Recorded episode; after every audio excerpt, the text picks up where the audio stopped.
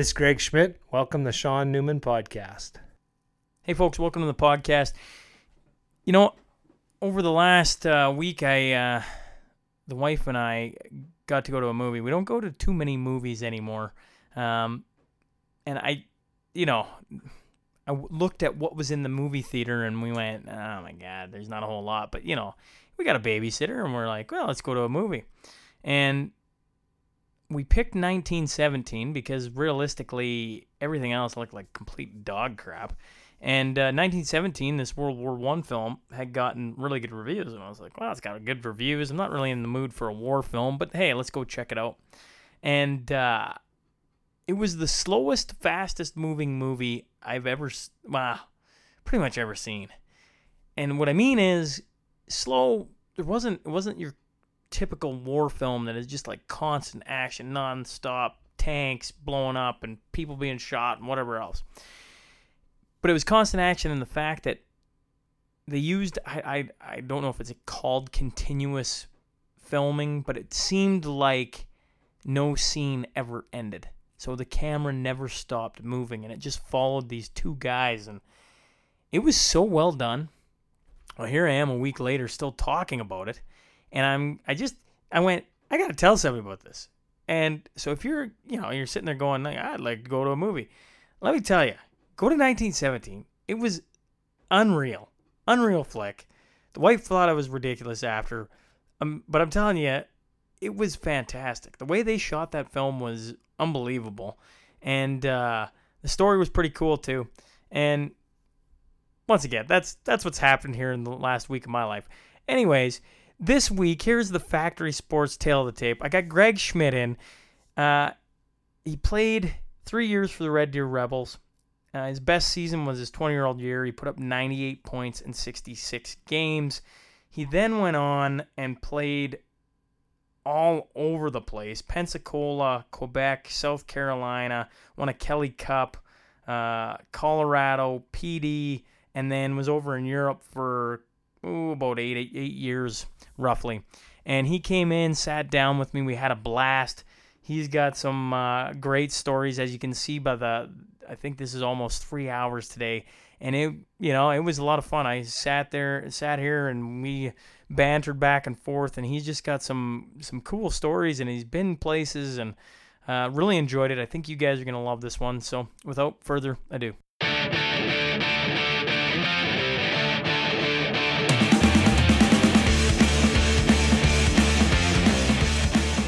I am uh, joined by Greg Schmidt, and I was telling the wife goes, so so who is this, anyways? And I was explaining who you are, and I said uh, it's actually kind of funny because it's almost like a year to the day on when I tried having you on last year, and the person who replaced you that night that you couldn't make it became my most successful episode of uh, 2019. That was Mr. Shep. So.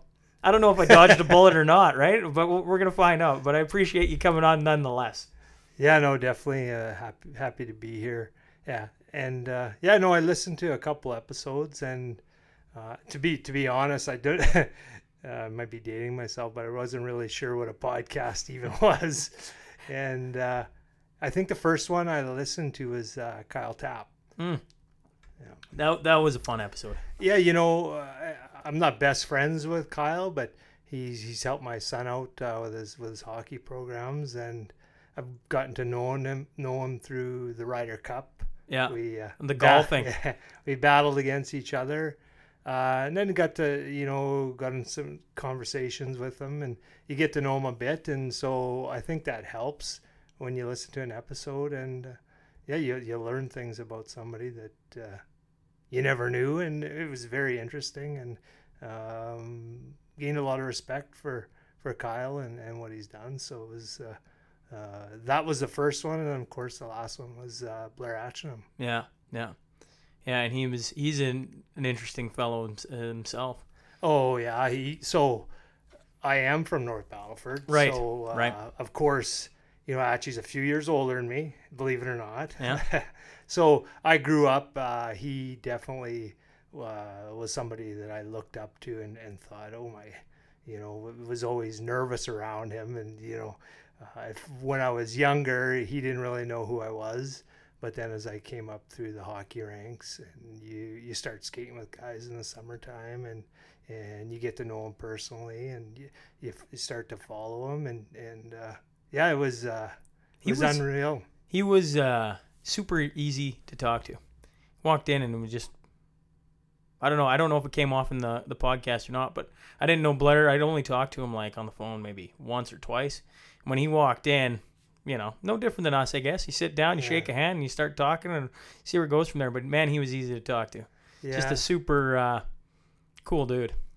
and it, well, it's funny too because uh, we listened to me and my wife were up on the way to Jasper for a couple nights, and uh, she's like, "Holy!" She goes, "I thought I knew Archie," and uh, you know, of course, uh, we don't really talk a whole lot about our, our own stories. Yeah. Um, so yeah, you, you you find out more and more, and then the whole timeline of the whole story very very interesting, and you get more in depth about uh, uh, what he actually went through. So no, it was it was good. I find um, it doesn't matter the person coming on, and I'll give you a case in point. I Had my dad on episode like I can't remember what it was episode two, I think.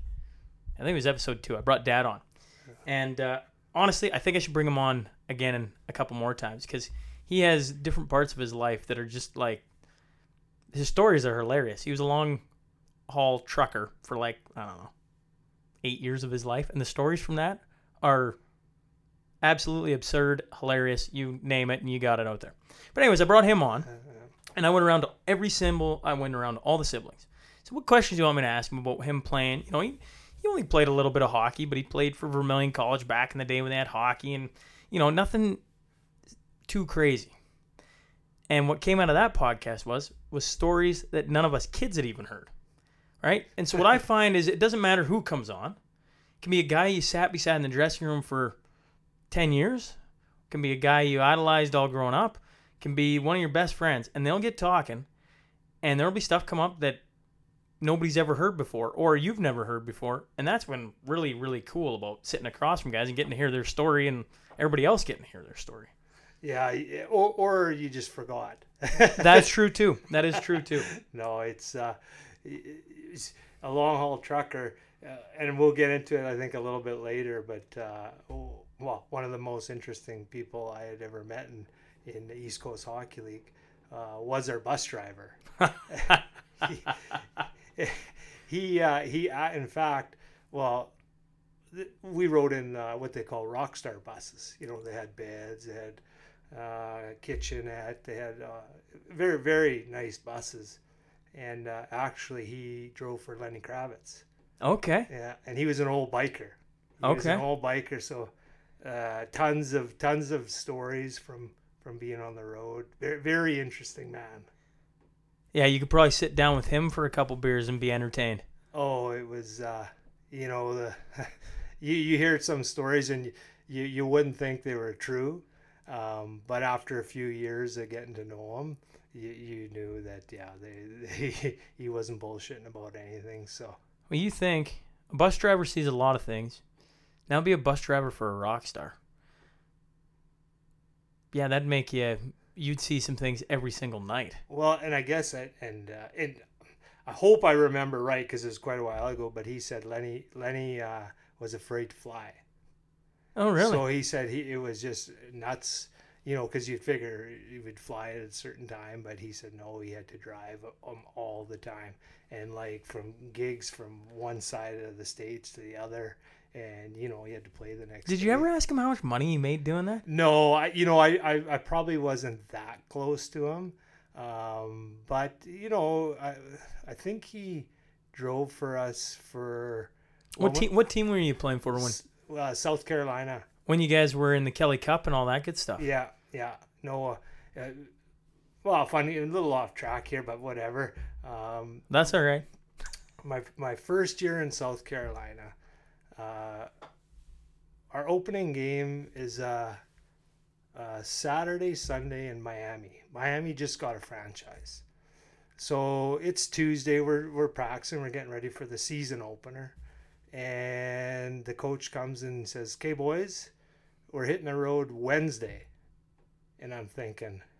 We're hitting the road Wednesday because South Carolina to uh, Charleston, South Carolina to Miami's far, but I don't know if it's that far where you got to go a couple days, two or three days early. Right. So up pulls this Rockstar bus on a Wednesday. and I'm thinking, oh my God, like I'm used to riding the, you know, the charters where you're sitting in your own seat and, and, you know, you stare out the, to the prairie for 12 hours and that's fun. Right. Yeah. So anyway, this Rockstar bus pulls up and I'm thinking it's Wednesday.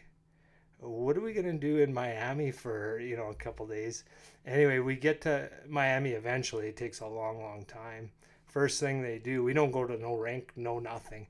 We go to South Beach eh, with the with the bus, and it ends up by being two nights of going out, which which uh, was lots of fun. And I don't know if you, do you know Jody Lehman by Yeah. chance? Yeah. I saw that he played with you for three years. So he was playing uh, with me there, and of course we're uh, Saskatchewan boys. You know, we played. He, I think he played Brandon Moose Jaw. I played in Red Deer. Um, we weren't world travelers by any means, and we we get to the uh, eventually to this hotel in Miami, and the scenery is just like it's. We're not used to that, right? So we get down to the pool, and it's just like we're in a different different universe. We're thinking, you know, this is unreal. We're we're in a different world. Uh, the funny thing is, though, you know, you eventually do have to play hockey. Uh, but it was uh, it was uh, eye opener, that's for sure. How'd you guys do in your first game of the season after partying for two nights in a row? You know, well, it was kind of back then. That was kind of a normal thing for the East Coast League. Um, I believe we won the the first game, and then the second game uh, we lost. But they were just uh, like a, a new franchise, so they didn't really match up to us too well. Um, but uh, yeah, anyway, eh, the, the big thing was eh, first of all the the Rockstar bus pulling up, and I'm thinking, you know, I can handle this. And then yeah, we go up to Miami day Miami like two or three days, way too early for no reason. I, I well, I think in a, in a different way that the coaches just wanted, uh, you know, a team to get to know each other. I guess I don't Yeah, know. fair enough. Yeah, yeah. So it was a we- we had a decent team that year, nothing too special, but Yeah. uh, A Yeah. different way to team bond. yeah. Let's let the boys have a couple of free nights before the season opener. And in fact, uh, one of the one of the veteran players I remember on the way, because we all had our individual cots, and he was flipping out because they should have their own little curtain that you can shut up, Okay. shut and sleep. And he flipped out so much on the way. I think we stopped in Jacksonville, and we got out of the bus, and they had somebody come and put curtains on every guy's stall. Yeah, it was insane. Wow. he must have had some pull. yeah well now he's the i think well now he's the the manager of the op- operations the business operations rob concannon uh, Where's uh, when? Where is he? uh, south carolina Oh, South yeah, Carolina. yeah, charleston yeah Yeah. yeah no they it's it's such a good area there uh, lots of guys that did play there either ended up by staying and living there uh, lots of them got into coaching well jared bednar is head coach now of uh, colorado Yeah. um, Jason Fitzsimmons, who uh, you might not know, but I, I'm sure he's the head pro scout for Washington Capitals now. Okay. And then Rob Concannon, he's he stayed and now he's a he's the president of, of hockey operations there. I I'm always curious. I actually inter- I did Tyler Bush, who's playing down ASU, right, Arizona Yeah. State University, and I went down there and I'm like, "Yeah, you're never leaving this. Like, it's so nice down there." How did you ever come back from North Carolina? Well, I guess you. I mean, that was right in the middle of your career. You kind of bounce around from there. Yeah, I know. But- and that was the the thing with the East Coast League back in those days. They always said the North Division was always the more uh, I want to get, get out of here and move up.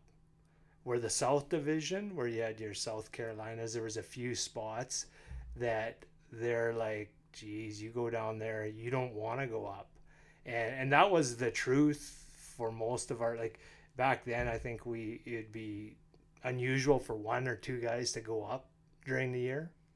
nowadays it's it's a real like System. Yeah. It's a real developmental league. Yeah. Uh, the pay system there, uh, they had a salary cap, but there was a lot of ways around the salary cap, so they paid the guys Yeah. uh, decent enough to, to just stay and and uh, you did you did you didn't really want to move move up because realistically at that time the the AHL the IHL would be the next step. There was no NHL, Right. so.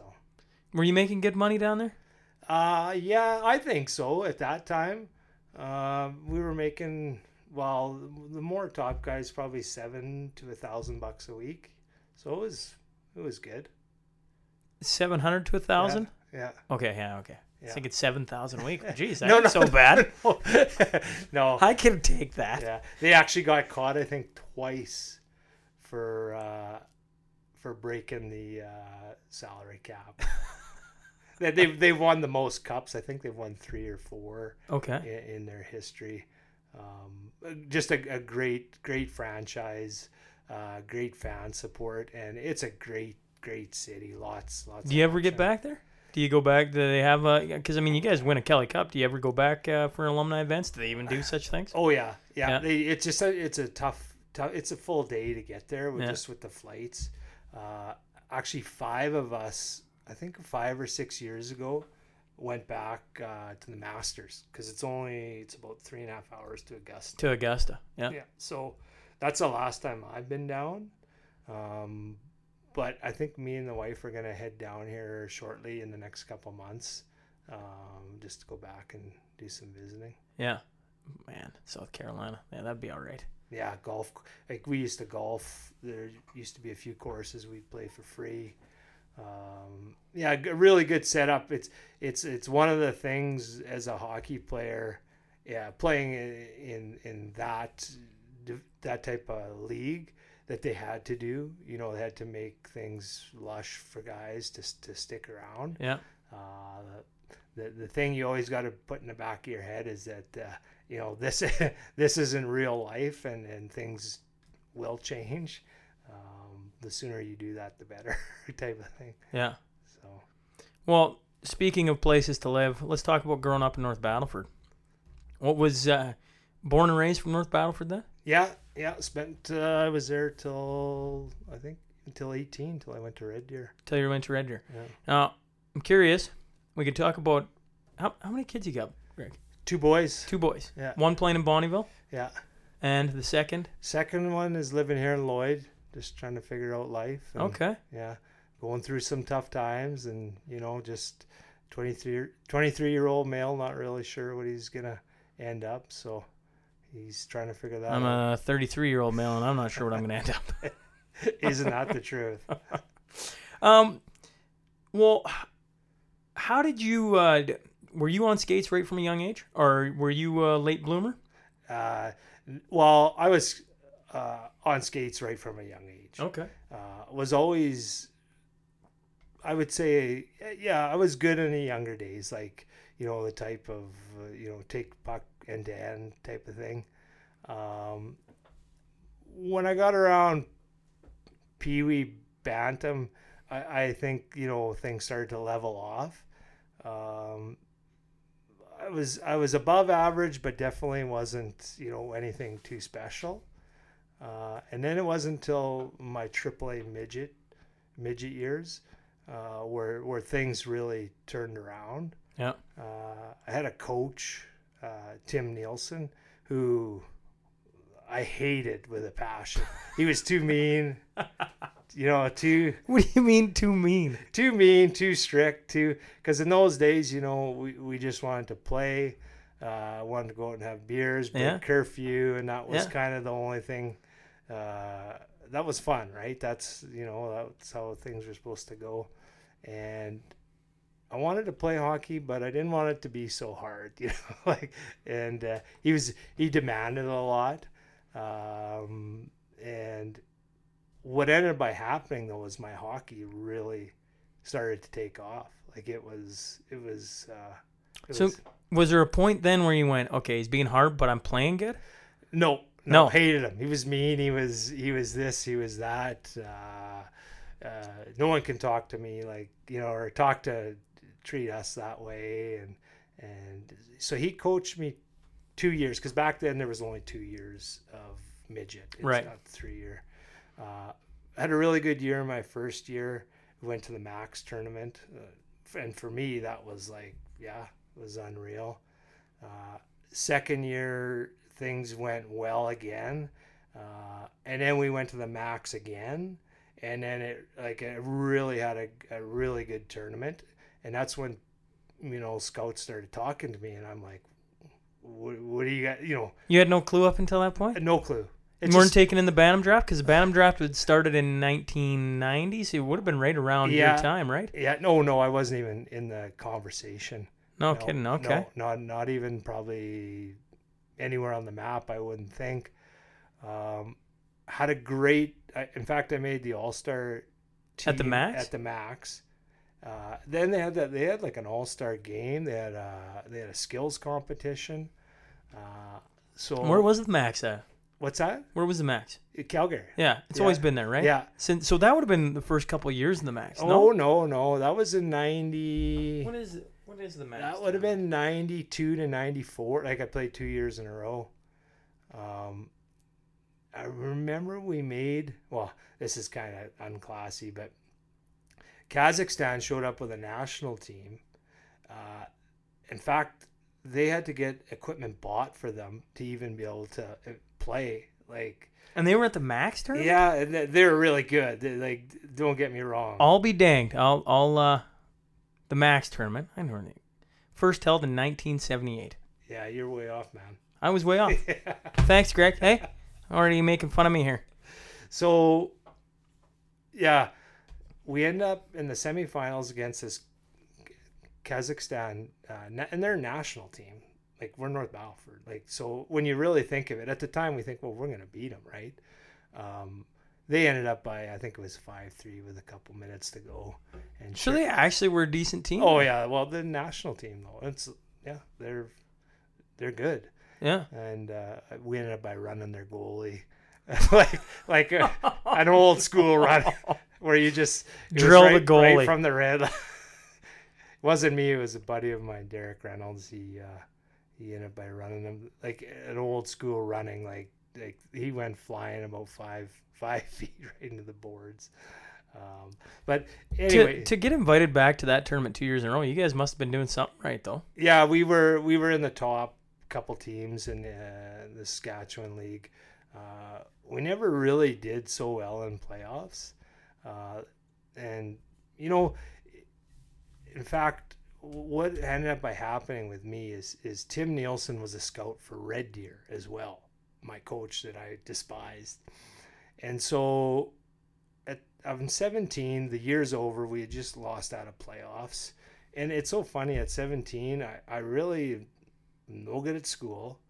Uh, you know, I don't really know even what I'm going to do, but I never really even thought of it, you know, for for after. And I think it would might have been the next day or, or two days after the season, I'm at a North Star SJHL game, which all the young guys were, Right. were hanging out. We're probably getting in trouble, right?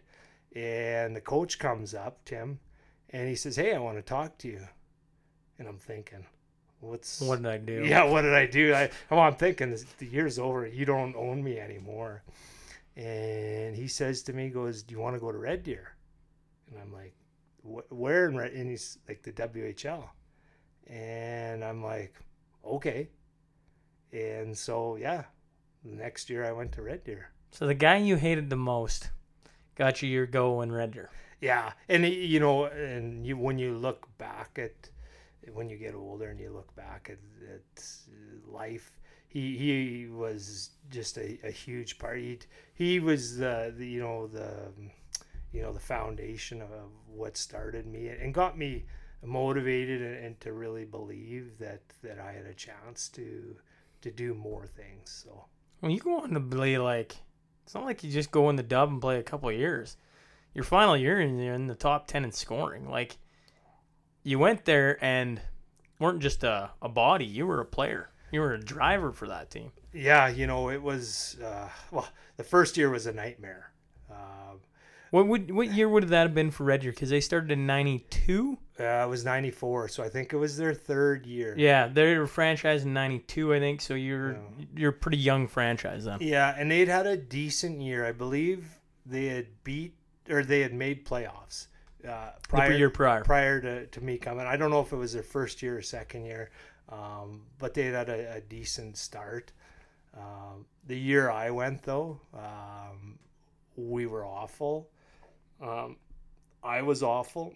Uh, you know, it was a huge learning lesson for me. I, I realized that North Battleford wasn't the world, and when I showed up there, no nobody, nobody knew nobody knew me. You're in a room full of strangers. Nobody cared about you. No one were, were worried if you were having a good time, bad time. Because I, I was a prospect, but I wasn't. Uh, Highly sought yeah, after yeah, guy. Yeah, yeah, So that, that that's humbling, right?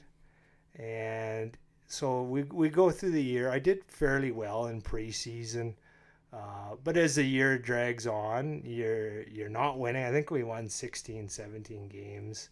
Uh, you, you you don't really believe in, in what you're you, you're doing or, or or why you're there. Losing is a disease, man. Yeah. Like when you get in that that culture where you just you know you have a year like that where yeah. you just show up to the rink, you go through the motions, you get your butt spanked. You even go into rinks where you lose four three, and you're like, ah, all right. And then the next day comes and you lose again. And I mean, for a guy like you who'd probably put up quite decent points, obviously to be Yeah. and to go there and put up 4 12 16 i can see how that can I think that it was 68 penalty minutes, which back then wasn't 89 was it penalty 80, minutes. yeah which wasn't bad because they never counted tens. really Yeah, and, I don't know if they do now, but Yeah, for I'm some sure they reason the dub never counted tens. St- Stanley would Stanley would he would know that fairly well. Um, yeah, uh, we had a goalie coach, Andy Nowicki, and I think he went on to be a goalie coach or something for for uh, LA Kings. But he loved fights. He loved he loved uh, the um, uh, what are they the Hanson brothers. He loves slap shot. He okay could- he's one of those guys that I know we all can, but he repeat every line on the every move single line. And I think we're about I don't know 20 games left in the regular season. We're going nowhere and and he he says Schmitty he says cuz I got to know him and and he's funny guy and you, there's no way you could not like him.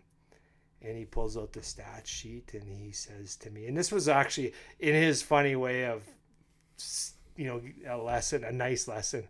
He's looking at my stats and he goes, "Bah, you're not really scoring goals. You don't very you don't have very many points. Your penalty minutes, huh? And he says, like, why you here?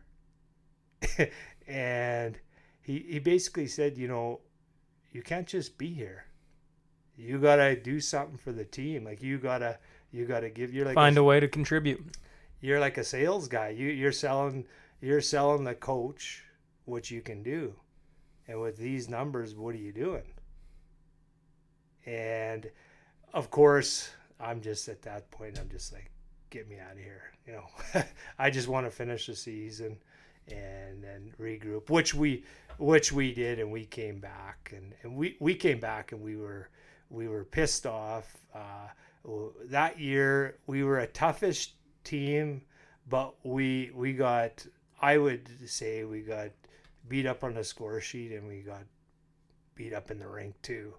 And we did have a good group of, of young guys, Aaron Asham.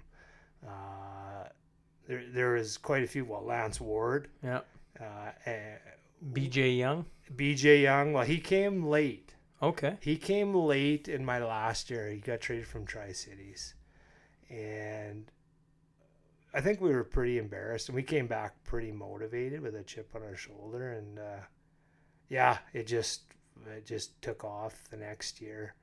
Uh, we we started be, be become to know the uh, what did they uh, jeez what did uh, they had a nickname for the rebels uh, was that the bad boys or we, we got known as kind of the the bullies and and and which back then kind of was. Well, I'm gonna be honest. I was really surprised. I I YouTube every hockey guy that comes on because I'm always curious. Maybe it was a nice goal. Maybe it was this.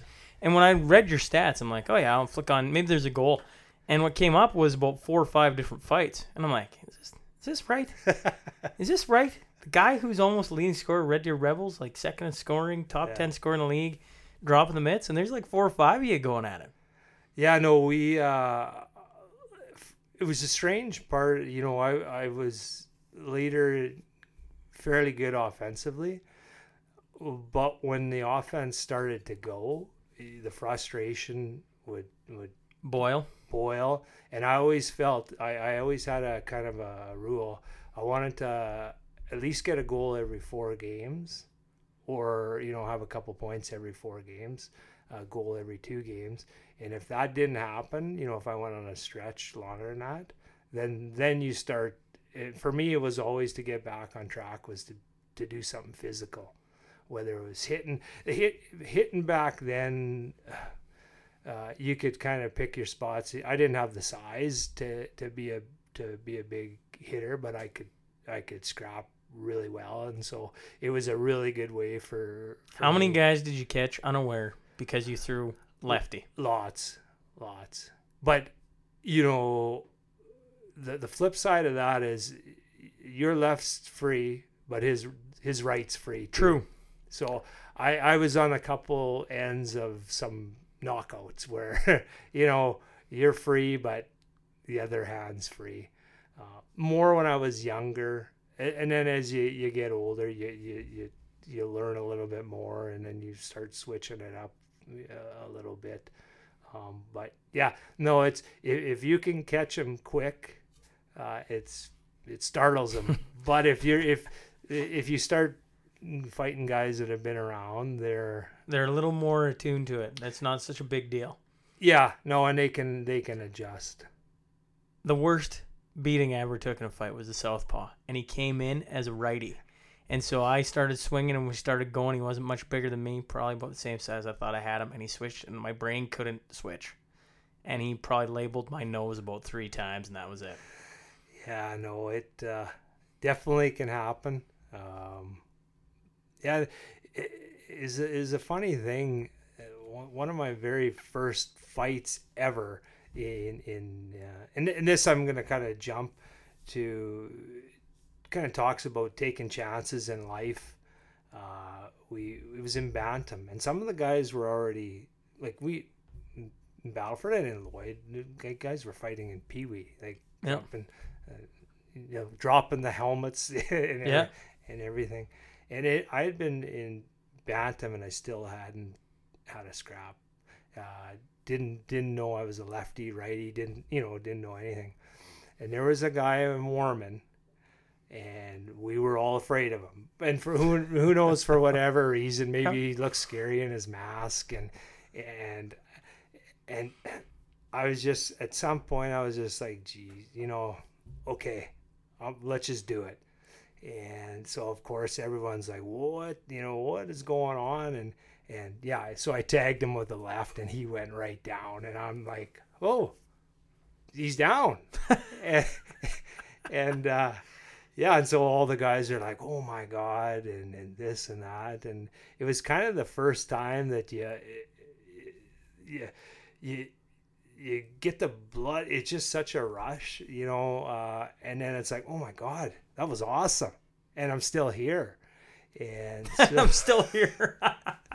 so it kind of uh, throughout my my hockey career uh, and it's probably the the rush i miss the most out of uh, you know the the goal scoring uh, the win winning the winning a few championships but that rush the physical the physical altercation and when you go in you know with with the absolute fear and then you know when it's over with you're you're usually on a pretty good as long as you, you did well especially for a smaller guy like me uh, you know the bars if if i hang in there that's a win That's right. right because usually i usually i would i wouldn't just fight a guy to fight a guy i would usually pick one of their bigger guys or one of their most intimidating guys, because I would think that that gives you way more room is if you go up against one of their one of their One of their guys. yeah And we used to have a guy in Dryden like that, Dale Logal, if he's listening, old Wayburn himself. he, uh, his last year, or the only year I played with him, he fought this big giant off Scriber. He was like, I don't know, six foot four. Dale's like my size, so I don't know, five seven, five eight maybe. Yeah. And he just tucked, just pulled in so tight to him, the guy couldn't hit him, and just sat there and ate him like for. Sitting in the stands that game. I was separated shoulder. We line brawled first shift with Larry Wintoniak, who was in Kindersley coaching there. Uh, now Oh, he yeah, runs yeah, a gym there. Gym there. We were playing him right before playoffs, and we knew we were getting him first round. So opening puck drop, you could see the puck drop, and it never moved. All five guys fought. And then go on, and a couple more fights happen. And Dale Logal fights this big giant they had. And he was a small guy like me. Like I said, yeah. pulls in tight, and for 45 seconds, he just sat there and ate these little rabbit punches. And when the guy got tired, he just pulled him down, boom, like almost one punch that's giant. And that just sealed it for him. Like he was, my mind, tough as nails after that. Because, like, not too many little guys have the the nuts to go up against, Yeah. like you say, one of their guys that is known for it. And then if he loses, you go, well, it was a giant. But when he wins, you're like, he just knocked out a giant, right? Like Yeah. that's Yeah, and, and like so, I went to Moose Jaw Warriors camp as a 15 year old, and well, I went to rookie camp. Sorry, and I got I did well. Got held over for main camp, okay. and who's there? Ken Staniforth. Ken And Staniforth. I- you know, I know him from the North Battleford days. He's uh he's a giant. You know, like he's he's just a a, a killer, and we end up on the same team for for main camp. And Ken probably wouldn't even remember this. I don't know if I've told him. I've seen him around the past few years, and he says we're sitting in the dressing room, and he says like I'm I'm not really that tough. He just I just play this role. You know, it's part of you. In order to be it, you have to act it, and you got to play this role. And I'm thinking, well, I I don't know if I believe him. He's pretty tough. I'm just happy he's on my team. so.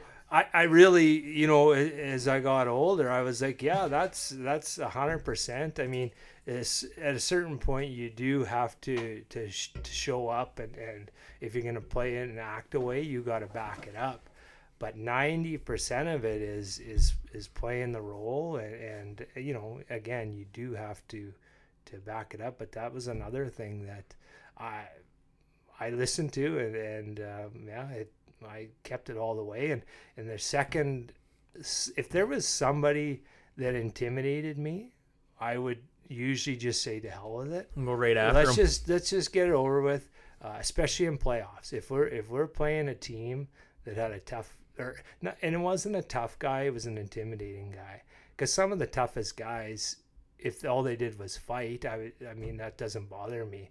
But if they were, especially D men, cross check and uh, and played really tough, I thought, the hell with it. Let's we're gonna play each other probably six seven times in the next two weeks let's just do this right away, get it over with. If I win, awesome. If I don't, doesn't really matter. At least I'm gonna get respect from the your team and get some more room. And then I can just play. and then you can just play. Yeah, that was always my, and it worked well.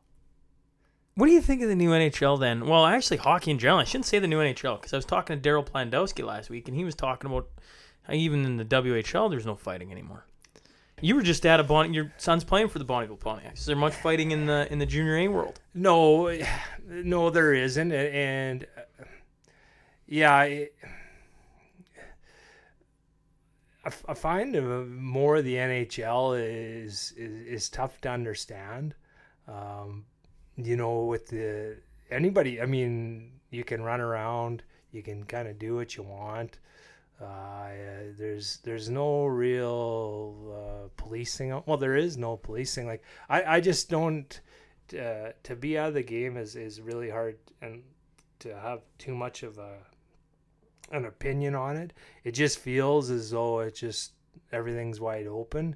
Uh, I like to think, geez, if I was out there, it'd be I I I could do whatever I want. You could say whatever you want. You could go after whoever you wanted, and you wouldn't really Have to worry. have to worry.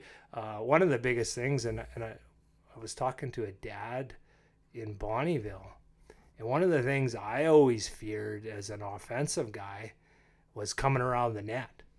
You know, uh, whether it was either to tuck Yeah. to, to tuck it around the net or to bring it out into the slot, because back then you had to be really hungry to score because you knew a I'm probably gonna get a chance or b I'll wake up in the dressing room because there was somebody coming behind you, Yeah. but then there was somebody coming right down, and there was no such thing as head first.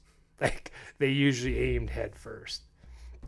Uh, the other thing was the D man coming around the net. Like that used to be one of the greatest hits. Hits where- in the world. where the guy would- Wendell Clark. yeah, it would come from the other corner and it would be uh, so uh, you know I, I I never had an issue like with, with all the fights that- and I you know I really only had seven or eight a year and that was with preseason. That was kind of my uh, so I wasn't really uh, um, but I, I had two bad experiences where I wa- I was out cold but I never had a con- well I don't think I had a concussion anyway. So Well, if you were out cold, you had a concussion. well I don't know Yeah, that isn't that the definition of Well, a concussion? well Loss of consciousness. Yeah, it, it could be. I, I like I thought your brain has to, because there'd be lots of times I would towards the end when I would get hit during a fight, I would go black for one probably a second. I'd still be standing, and you just kind of re reconfigure and keep going. I I guarantee you, lots of guys Oh, be the same. Yeah, But we know that Yeah. back in the day, there's tons of guys who got concussions and all that stuff. yeah, But it was never talked about it the same. I, I'm what, fifty? No, how old are you now? forty three. Forty-three. So I'm ten Yeah. years younger than you. You're the exact same age as my Yeah. oldest brother. Yeah, We're ten years apart, and I played with tons of guys who have the same exact what you're saying, right? But back then, well, it's pretty simple, right? Like I still find my brain doing it today playing Yeah. senior hockey. Somebody gets a concussion, I'm like, man, just suck it up, right? But that's old school thinking, Yeah. and I know it is. And then you got to kind of be like, ah, no, it's a concussion, right? We got to worry about the brain. Yeah. We got to worry Yeah. about the brain. Like, I think it's been pretty much proven by now that you know that's dangerous stuff to play with. yeah, But we grew up in a time, and I was ten years after you, and it was still like that. yeah. Still like you get concussion, you don't leave, you you play through it, and then you carry on, right? Well, But uh, yeah, you know the crazy thing is I'm uh, still in playoffs. We're tied two two right now with Metal. We got Oh, game Meadow, game yeah we got game five coming up on uh, Friday, wow. and we have lost in the series now one, two, three, three for sure guys with concussions, where they're like they're just they're just not right. And I now I see it on the bench. I'm like that ain't right. We should probably get them off.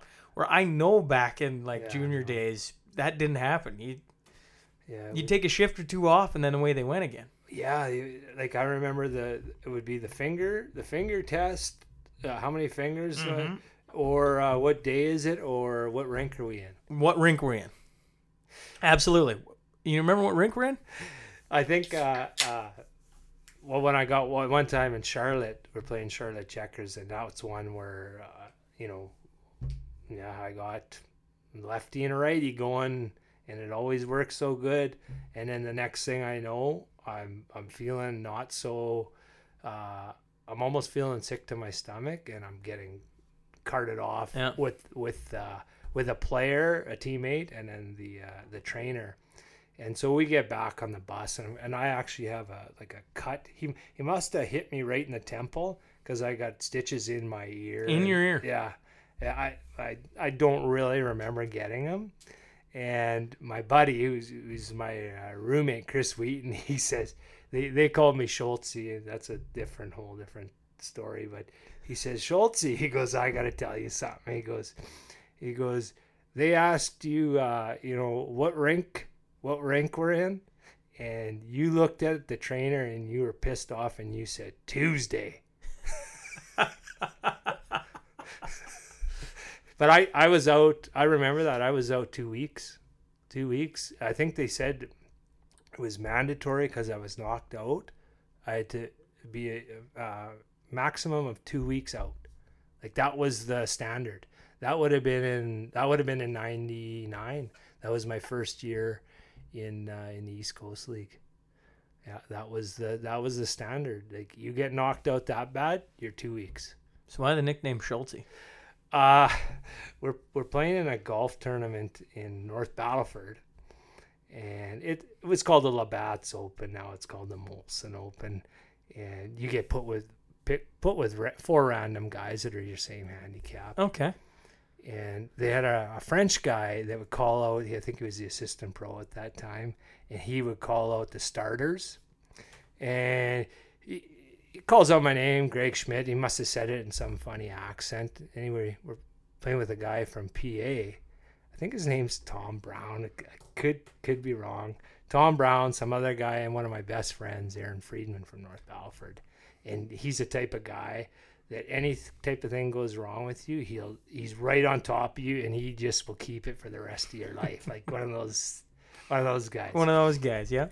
So we get walking, uh, and this Tom Brown guy, he's what kind of one of those guys that starts talking to you like you you, you grew up together, you're best friends. Like he and he goes, hey, he's calling me Schultze, and for the the first three rounds, and my buddy uh, Freddie, we call him, he starts, hey Schultze, like Hey Schulte. like he starts and laughing, laughing in the background, and he's like, It he just thinks- stuck. he thinks your name's Schultze. He's so so anyway, they started calling me Schultze, Schultze, and it made its way all the way down to South Carolina. So there's still uh, quite a few of my buddies that will call me Schultze. Schulte. Yeah. so that's how it came. But this guy, he was like, "Hey Schultze," like, and he, we was talking like, and I'm looking at him like, "Who are you talking to?" So that's how it. It was. It was a sticker. From a golf tournament in North Battleford. Yeah, yeah. The Labatt's Open. It used to be called. We used to play in it every year. It, it's it's still going. I think it's called Molson now, but it's uh, it was uh, I think uh, Bourne from Jim Bourne. yeah. He's won it quite a few times. Of course, Jim Bourne has. Jim Yeah. Bourne has got to be Yeah, one of the guys that I just need to have come on here because he comes up every like fifth episode. yeah, Sounds like he was quite the athlete. Yeah. Still is quite the athlete. Yeah. Quite the golfer. yeah. Very very good. I was always kind of a average average golfer. I I, I liked it because it was competitive, yet it wasn't w- what I did. So there was really no Yeah. no pressure and there still is i mean now i'm older i really the only competitive golf i really play is uh, the ryder cup tournament with the boys and it it's it's competitive but, But, it's fun. there's there's lots of laughs and Yeah. it- the groups i'm in uh, it's usually like that it's not not uh too too die hard i've had a, i've had a couple rounds i've kind of forgot the score and because we're having too many laughs too many beers types of thing Going back to your Red Deer days, uh, I was looking. So you were talking about the guys you played with your first year, and B.J. Young and Lance Ward and Aaron Asham, and a young Jason Clegg would have been on the team Yeah. at that time. Uh, the leading scorer of that league. You remember who the leading scorer was that year? Uh, what that was night was it? 94, 95. Uh, it would have been somebody from Kamloops, uh, Iginla. It was a leading scorer from Tri City, Daymond Langkow. Oh yeah, Yeah. But that year was the the Kamloops were the WHL champs. Darcy Tucker, Shane Yeah. Doan, Jarome Iginla. Um, I was curious. I hate the Flames, but if there's one Flame I really enjoyed and would gladly have, I was sad to see him retire Yeah. because I felt like it was kind of the end of an era, the end of that type Yeah. of player. But what was Jarome Iginla like at a young age? Do you remember? So so no, I remember hundred percent. Uh, we only played him twice a year, so you never really got. And they were quite a bit better. Like when Jarome was there, uh, like I remember we went in there one time. They beat us eight one. Yeah. and actually uh, there's a video um, i'm lined up against them and it's probably six or seven one and i i'm like let's go like like that's you, you just that back i mean it used to be a two goal two goal cushion where the unwritten rule was like something's got to happen you just don't get beat Yeah. and of course, he's like, no, he goes, but that D man will fight you. And so, of course, it ended up by being Jason Holland. And uh, yeah, uh, I, I'm pretty sure I did pretty well in that one. Um, but yeah, that that's kind of we only played them twice a year. They they were way they were so so much better than us that he probably didn't even really break a sweat against us. Um, so I, I really uh, don't have a uh, a real good understanding of how good he was. Uh, you know, watching him in NHL, like he he was uh, exactly what I what, what I think my game kind of was. You know, uh, not a fighter, but he he could throw down, and he did it uh, smart on on his own terms Yeah, when he he, wanted yeah. to, and it was usually for a reason. Yeah. Uh, I think towards the end he started doing it more than than he needed to. But hey, I mean, tough to tough to argue. And I mean, the way he was off the ice from what from what we see, uh, tough tough not to respect what. Well, I just think is. the way he played the game, it'd be hard to walk in that li- that room and not fall in line yeah, behind that guy. yeah, and it, well, they had Tucker, Doan, Yeah. like uh, they, they were Loaded. yeah we yeah they, they should have been in a different league than than Well- what we were. What was your favorite rink to play in the uh, back in the day? Was it Red Deer? Or did you have a rink where you just seemed to go and I love Moose Jaw. I got my first goal ever in Moose Jaw. Uh, it was a type of rink that you were scared to play in, so you you had to be you had to be good. PA was tough. Uh, like uh, for example, the Blades to play the Blades. Then there was it was it was like a ghost town. I felt that was hard to. get up for? Well, yeah, it was just you know they had this huge arena. Yeah, and, then- nobody in it. well, maybe twenty five hundred people Yeah. um, Seattle. Like I'll tell you, my first year in Seattle, uh, we went in there and they were they had a good team, and not only did they beat us, like they they beat the shit out of us as well. They got up on us right away. I think five or six one, and not only did they they said, well, that's enough, but then they continued on line brawl after line brawl just to just to Sink it in. rub it in. And American fans, right? They're a little different. They love that stuff. The small glass. So we'd have line brawls, and they are hanging over, hanging over, and they're well, they're- want to get at you too. they want a piece. Um, that was that was a tough rink. The old Seattle rink. Uh, they, I think it was my second or last year. They got a newer, bigger rink, and it wasn't the same. I always hear about the American American teams and their fans and how awesome they are, or how awfully awesome they are, whatever you want to. Yeah. Just how involved in the game it is. It really, really makes me want to go to a Seattle game or Tri City or where Yeah. where have you, right? And go down and check it out because I hear it's well, even from the young guys now today, right? They just have different style of fans than what can what Canada Yeah. has. And uh, so when they go to a game, it's like it's a night out. Uh, they're not going there as as uh, hockey experts. Yeah, I, I think they're going there. They, they want to have a couple drinks, and they want to have a good time. And you know they don't. They're not there judging uh, the coach or judging this or that. Uh, it's just a total different mentality. Uh, i the states is one thing. You go over to Europe yeah. and play over there, I tell you, it's a it's another level up from from the states because they typically only have one home game a week, and again, uh, the beer's flowing, they're singing, they're, They they're never dancing. stop singing. No, no, and and a lot. I mean, the rinks are getting newer, but which is kind of a shame. But those older rinks, most of them were made to stand, and they have a rail so you don't fall forward. Uh, but they're right on top of you, and when they get rocking, and they're usually if the team's doing well, they'll start right away at the beginning of the first period of warm ups, and they'll keep rocking and rocking and rocking. I played over in Finland for a little bit, and I got to go to a Division One Finnish Yeah. Pro League, elite Yeah. elite league, and the crowd there was like nuts. It was awesome. I mean, I played Division Three. It was Yeah. nuts there, but it was like on steroids. yeah. And I loved. They had the golden helmets. I, I don't. Did you get to play with the golden helmets? Uh, I think they talked about it at one time in Germany, but they never. I don't think. Well, not in my time. They ever had the golden helmet. Craziest damn thing Yeah. you ever did see, right? Yeah. Like I mean, Put a target on you. oh, absolutely, right? Like oh, there's the leading score. like just stick out. But it was awesome as fans, right? Like, Yeah. oh, there he is, right? Like you can't lose him. He's just sitting right there. Can't disappear with that helmet on. Yeah, I'll tell you, my first, my first league game in Germany.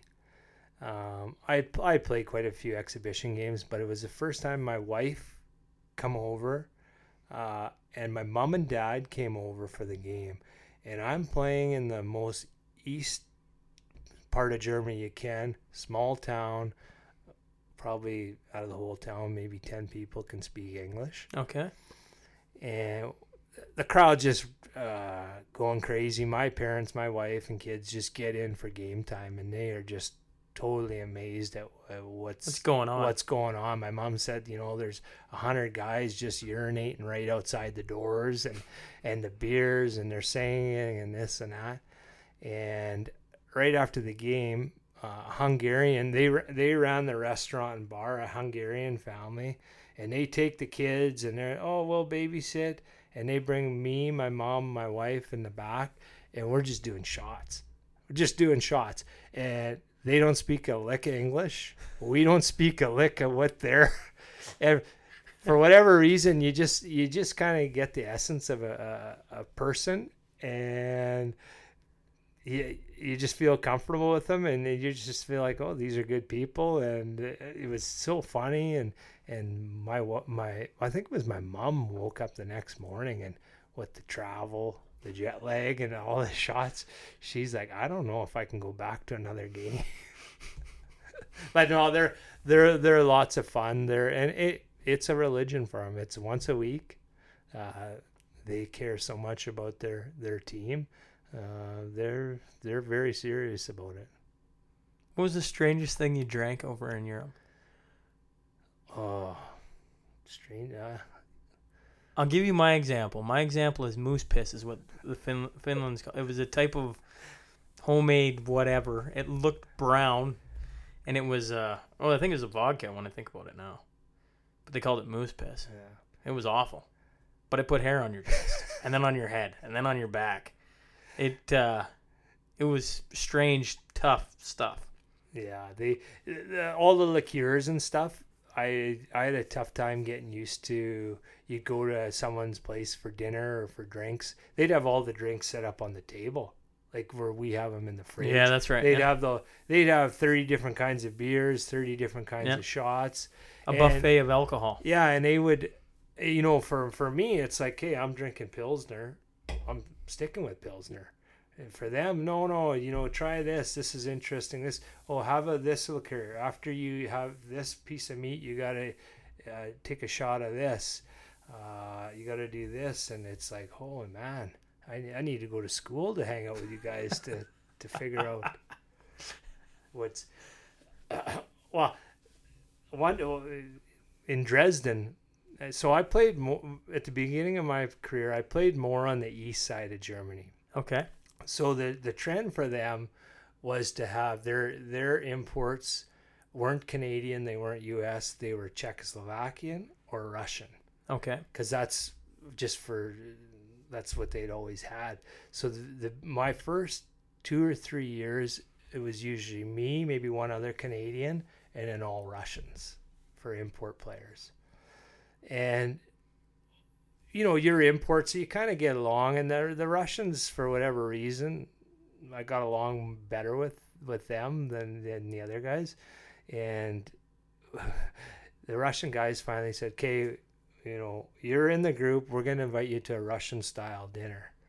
Uh, bring the wife, bring the kids. We're all coming. Uh, so I think there was seven of us and all the wives and all the kids. And we go to this Russian restaurant. And basically, the restaurant, we have a whole section to ourselves. And the oldest guy at the table is kind of dictating the vodka, uh, dictating the food, dictating everything.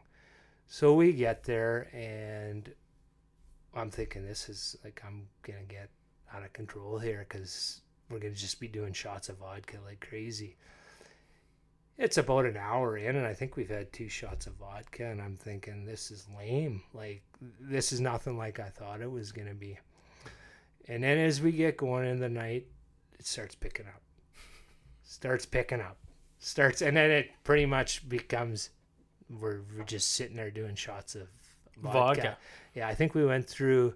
It really uh, none of the wives were drinking because they were taking care. Like this is old school. Yeah. So the wives are taking care of the kids, and and we're sitting there drinking. And I think we we might have had twenty bottles of vodka over with seven guys, and that doesn't count all the liqueurs and all the. And then the oldest guy says, "Okay, the women and the kids are going home. We're going out."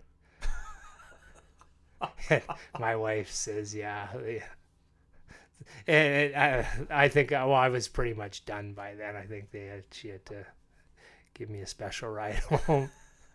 Where uh, where did you meet your wife? Uh, well, we knew each other in North Battleford.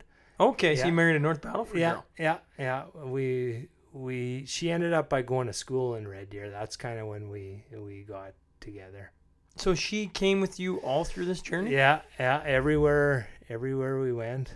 Yeah, she. uh Did you have both your kids on the road then too? No, no, we had them both in Battleford. We planned it so they'd both be born. Uh, well, Chase, my youngest, she was. We were originally like I was playing in Colorado then, and she was having some trouble with her pregnancy, so she came home early. Uh, she came home before the end of the year to have Chase. But you would have been because you retired. Your last year playing pro was 0910, right? Mm-hmm. So in that facet, then he was seven years old, your youngest, Yeah. and you guys were taking him over the journey everywhere you went. Yeah, they went to my my oldest, well, my youngest guy. When we left Germany, he'd been in Germany. Chase, who plays in Bonnyville now, he had uh, we had grew up in Germany. He went to German schools. He they went to international schools when it when they were available. What was that like? Uh, I mean, as a parent, like I mean, you know, I might have to have Chase on to talk about it. But as a parent, taking your kid over there, what was it like sending him to school over there? well, we, they first went. They were going to international school, so it was all English. You know, it was all kids from from different countries. So Yep. and and really, that's kind of all we knew. That's that's all we had ever done. Um, so it was n- nothing any different. Towards in my end of my stay in Germany, there was no international school, but by then they could both speak German. So they can, Oh yeah, your kids were, can play, uh, speak German fluently. well, my older one can. Um, the young Chase, he fought it the whole. You wouldn't believe the trouble we went through to try to get him to, like, we had a tutor hired and and uh, the tutor, we had a two two level two level apartment, and the second level their bedroom went out onto a ground level, and we would get this tutor and, I, and we didn't know this for the first week or so. I guess he would just open up his window and jump out and run and go play with the kids. And finally, after a week of this, the tutor comes down and she says, "I've never had a kid this bad before." She said, "Like I can't, I can't continue this." She said he's been in Germany at that point five years, and he's still not speaking German. They, she said, we have Chinese kids that come here in three weeks. They're speaking they're speaking German. But what happened for him is he got involved in hockey. When he started playing hockey there, then he was around all German kids. And of course, you, you have to speak. You you got to pick up the lingo. Yeah. So I think it was one day they were out playing street hockey, and all of a sudden I can hear him, and he's yelling at some other kid. He's playing, and he's yelling at him in German. And we're thinking, oh my What a surreal moment as a parent. yeah, we're like, finally, finally, he picked it up. that. Do you notice anything, uh, like him being over, both your kids being over in Germany for that long? Do you notice any th- style differences in their game when they come back when you finally got back to Canada? Was or was it just not that big a deal? Uh, Because German coaches, German well, they usually Hockey. had Russian coaches. really Yeah, so and all their coaches are paid. okay. Like so, they would have a coach that coached, uh, let's call it Pee Wee. Well, he would be the Pee Wee coach for 15, 20 years in a row. Uh, the bantam coach would be the bantam coach for usually two or three different teams. They'd have assistant coaches that would help them. I shouldn't say two or three. They never had enough players. In maybe two teams would be Okay. the maximum, just because it's not the the well, it's not the sport there, right? Hockey. Um, lo- the big emphasis is on skating. Like that was a big big thing. Like they would skate, skate, skate, and you know Chase today is he's a phenomenal Skater. yeah, but he's very physical too. I mean, he played when he played. It was just body contact allowed, which is funny. Like right from the beginning, they allow hitting, like hit. You know, To this day, still. I don't know. I, I don't know, but I was just floored because when he was over there, he was hitting, and then when we moved back home, he wasn't allowed to hit for a couple of years. So that was a little different. So what do you think of that? Because you I liked see- it. I liked it. You know, I, I, I hate to see, especially nowadays, when you, you get to bantam, uh, and I think that's when they're allowed to hit. So you could, and, and there, you know, some kids don't hit puberty. Some kids are shaving, and already in bantam. So you have some huge body size difference. So you take someone who's a skilled or good with their their body and their skating, and you get them out against uh, uh, someone who hasn't hit puberty that can't skate very well. And those two lining up, that to me is a disaster. It is a disaster. Whereas if you if you've grown up with it, and and I agree, take out the, the you know the which they are anyway, taking out the the heavy center ice collisions and and but the rubbing out along the boards and and that I I I don't know, uh, I would love to see it right from Adam, you know, or, or whenever whenever you start. I was just gonna say Pee Wee's when I started yeah, hitting, yeah, and at that time I was like four foot, whatever, and there was guys that were already almost six foot, right? Pee Wee, Yeah. there's already that size Yeah. difference. Adam was maybe the one year I I remember thinking, and I'll wait and see when my kids get there, I guess. But um, I remember thinking in Adam, because we I used to get called up into Pee Wee House League Yeah. randomly enough, and then you go hit right. You'd be a Adam kid, and I remember getting absolutely pretzeled in my first game and being like, oh my god, I don't want to do that again, right? And but it was a good wake up call.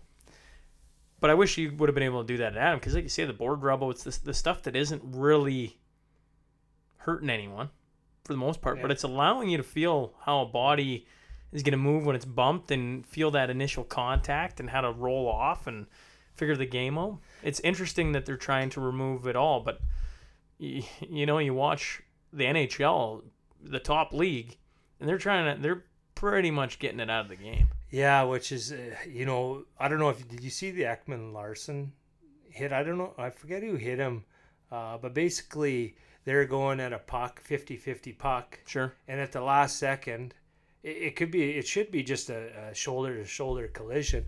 Well, he turns his back, and the other guy finishes. This The other guy check, yeah. and goes right through him, and I believe the other guy got two games. Yeah. And to me, it's like, wow. So we're looking at each other. We know there's a puck sitting there. We know we're going to have a collision. And I remember those, and it's like, oh, geez, this one's going to hurt. But now the guy's turning his back to you. Yeah, yeah, all you have to do is turn your back now. What? Yeah. right? You turn your back, the other guy's. Which I mean, as a guy coming in to hit, Yeah. you shouldn't be drilling anyone from behind. Um, that's a dangerous, dangerous Yeah. play. But when that's used as, you know, like you see Yeah. how many people turn their back now. You used you didn't want to do that. Well, it's almost like uh, when I when I first went to Europe. You know, I see the same things uh, happening with the game. Uh, there was no open ice hits. You know, you caught you caught a guy, and and I, I used to love you know the old Wendel Clark style. Yeah. You know, you catch a guy, uh, he's either coming across shooting the puck, he's got his head down. Geez, that was I mean that took some skill to catch the guy right at the right time. Um, but now they're taking those 100%. Those, I, like, I don't know how you hit anybody because a guy skates with his head down. You run into him, you're getting. Well, yeah, and and with the NHL, I think too right now they're just seems almost a little inconsistent at times. Yeah. And you know, and that's tough too. Yeah, I would. I wouldn't want to. You know, uh, I. I bark a bit about it, but I wouldn't want to be the one refing either. No, because it's- it's, I don't know. It's a it's a funny world we live Yeah. in now with all the technology, which makes it like so awesome, right? Technology is amazing, yet it just it causes problems that weren't there ten years ago, uh, maybe thirteen years ago now. Now we're starting to get a little bit past that. But I mean, Yeah. I always tell a story in college for 2007 to 2011. I didn't have a cell phone, so was four years. Now I was late to the the ball game. I know that, but I I think it's like 2008, 2009 when it really starts to become big, right? Like before that, you just, you know, you see the videos that come out, you see some of the stuff that goes on, and you for sure, and me probably mostly, lived in a time of playing any sport where you didn't have to deal with the social media aspect or the 20 million instant replays from 40 Yeah. different angles where they slow it down to, you're just like, man, just, you know? the, the part and, and you know like you had mentioned you have you got kids coming up in, Yeah. in hockey and and uh, with, with the checking you know it starts to become real like especially if you see your son or daughter out there and you see that they're a vulnerable that they just don't understand you Yeah. know your body because not doesn't matter who the kids are some they just don't get it. Well when you're watching those games man it becomes it's like oh like it's kind of scary. You know i i was lucky enough that, that my son for whatever reason it's not like he was uh, we put him in any special camp or any special you know thing but but to to watch he, he kind of had it figured out where some of the kids it's like eh, guys are come barreling in and you're thinking oh my god i don't think he's going to survive and it can't be much fun for No. that individual out there. Um, j- jumping over to the the the social media part of it, uh, like the immense pressure these kids are under now. Because before, like, uh, you know, my first year in Red Deer was awful. Can you imagine if my all my buddies knew, uh, you know, you know how I would feel about it? Like now, you have a bad. Oh, well, if you have to do something stupid on a shift, it's these junior games. They're all on video. Yeah. Like it's everyone knows about it. I mean, it's positive if you know it's it's the same old thing. Things are going good, well, it's great, but it's it's hard on the the mental the mental part of the game. Yeah, even the pros. You look at a guy like Lucic, like great career, great, and then you know he just get crucified. Well, I think of Yeah, I think of the hometown uh, hero from Hillmond, Wade Redden. Yeah, There's a guy that had like one of the best defensemen in his Yeah, time era, yeah. one of the best defensemen in the NHL, let alone Canada. yeah, And then New York happens, yeah. and after that, man, there's guys that just forget about anything he did prior to that, Yeah, right? I I had a little history with Wade. Oh, yeah, we had a pretty good in a line brawl. yeah, Yeah, yeah, we had a, and I I knew well, I played against him from. yeah, He was always a little bit a little bit younger. Well, the the Redden boys Yeah, and yeah. Uh, Clayton, yeah, the Battleford Lloyd, and then yeah, Brandon Red Yeah. Deer. He was in he was in my era. Well, I, I, yeah, if I remember correct, they beat you the one year on their way to the Yeah. Memorial Cup. my my first home game in Red Deer. We're playing Brandon. Okay, They're good. They're big. They're mean. right. I don't know if you remember a guy named Pete Vandermeer. You probably real like a scrappy. He played in the NHL for. He's the oldest of the Vandermeer brothers. Okay, Like he played he played in NHL, but he was good for three, four hundred minutes in the minors, and he was mu- not much bigger than me.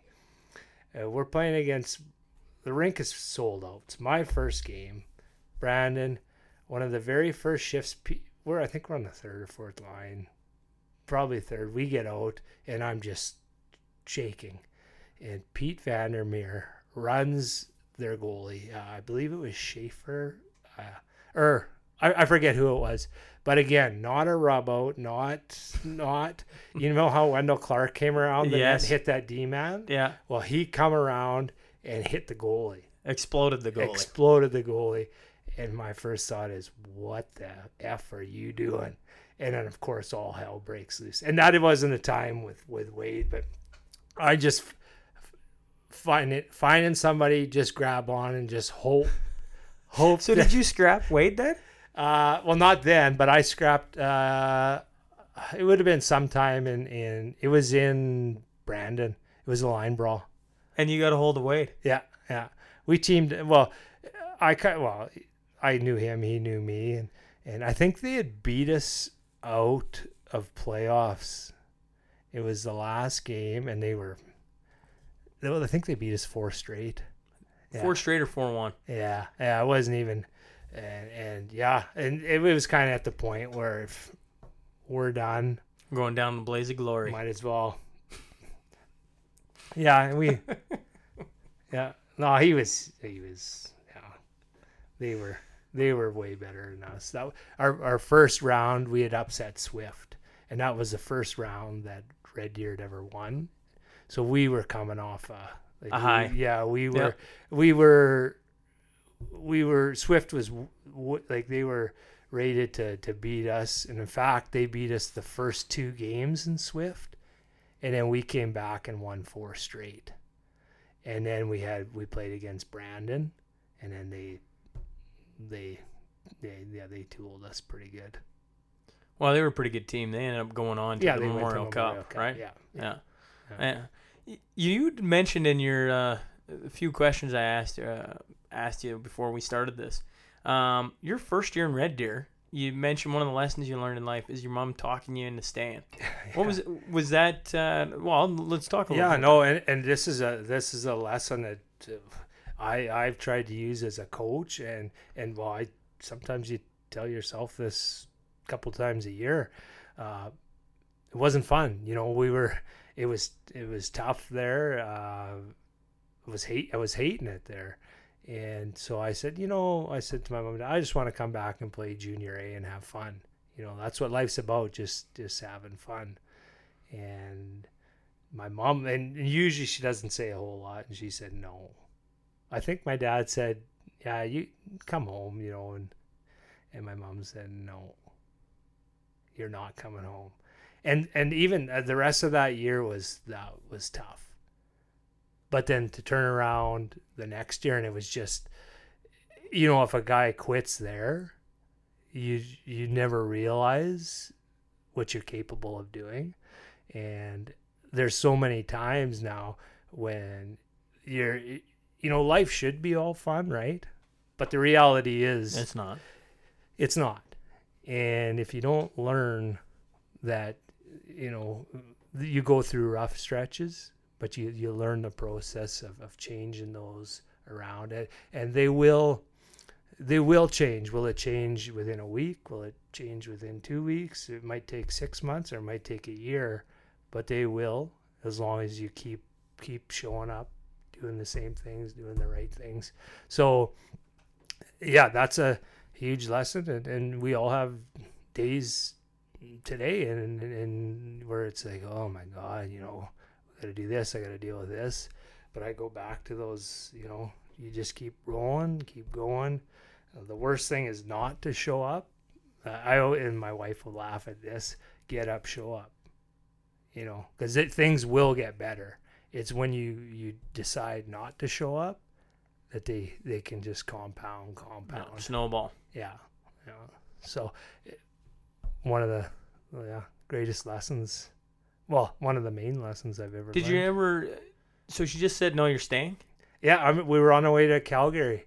Uh, what a we were going to. I have family in Calgary. I think we are going to the Japanese restaurant, and that was a big. That's a big deal, right?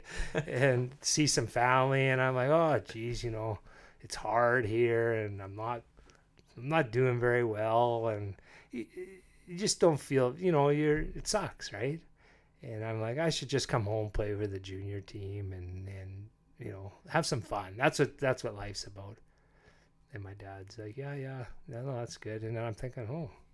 Yep. I'm getting a buy. I'm getting a pass. And then my mom said, no, you're not coming home. Did you ever talk to her about that after? Oh yeah, yeah. Oh, and what did she say? Uh, I've I've told her quite a few times. I said that Yeah. was A big change, Oh, right? yeah, or a big yeah. pivotal moment, I oh, guess, right? 100%, Yeah.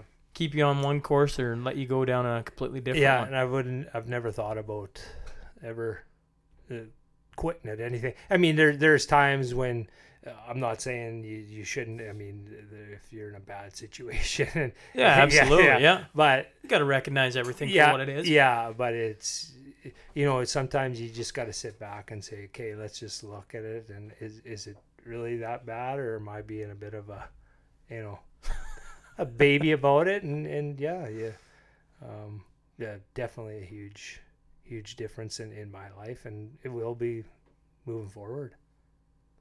You mentioned that the final year in Red Deer was very memorable. Was it because you'd had such, well, team success, not to mention personal uh, success on top of that? I think your last year, in 66 games, you had 45 goals, 53 assists for 98 points, 134 penalty minutes. Yeah.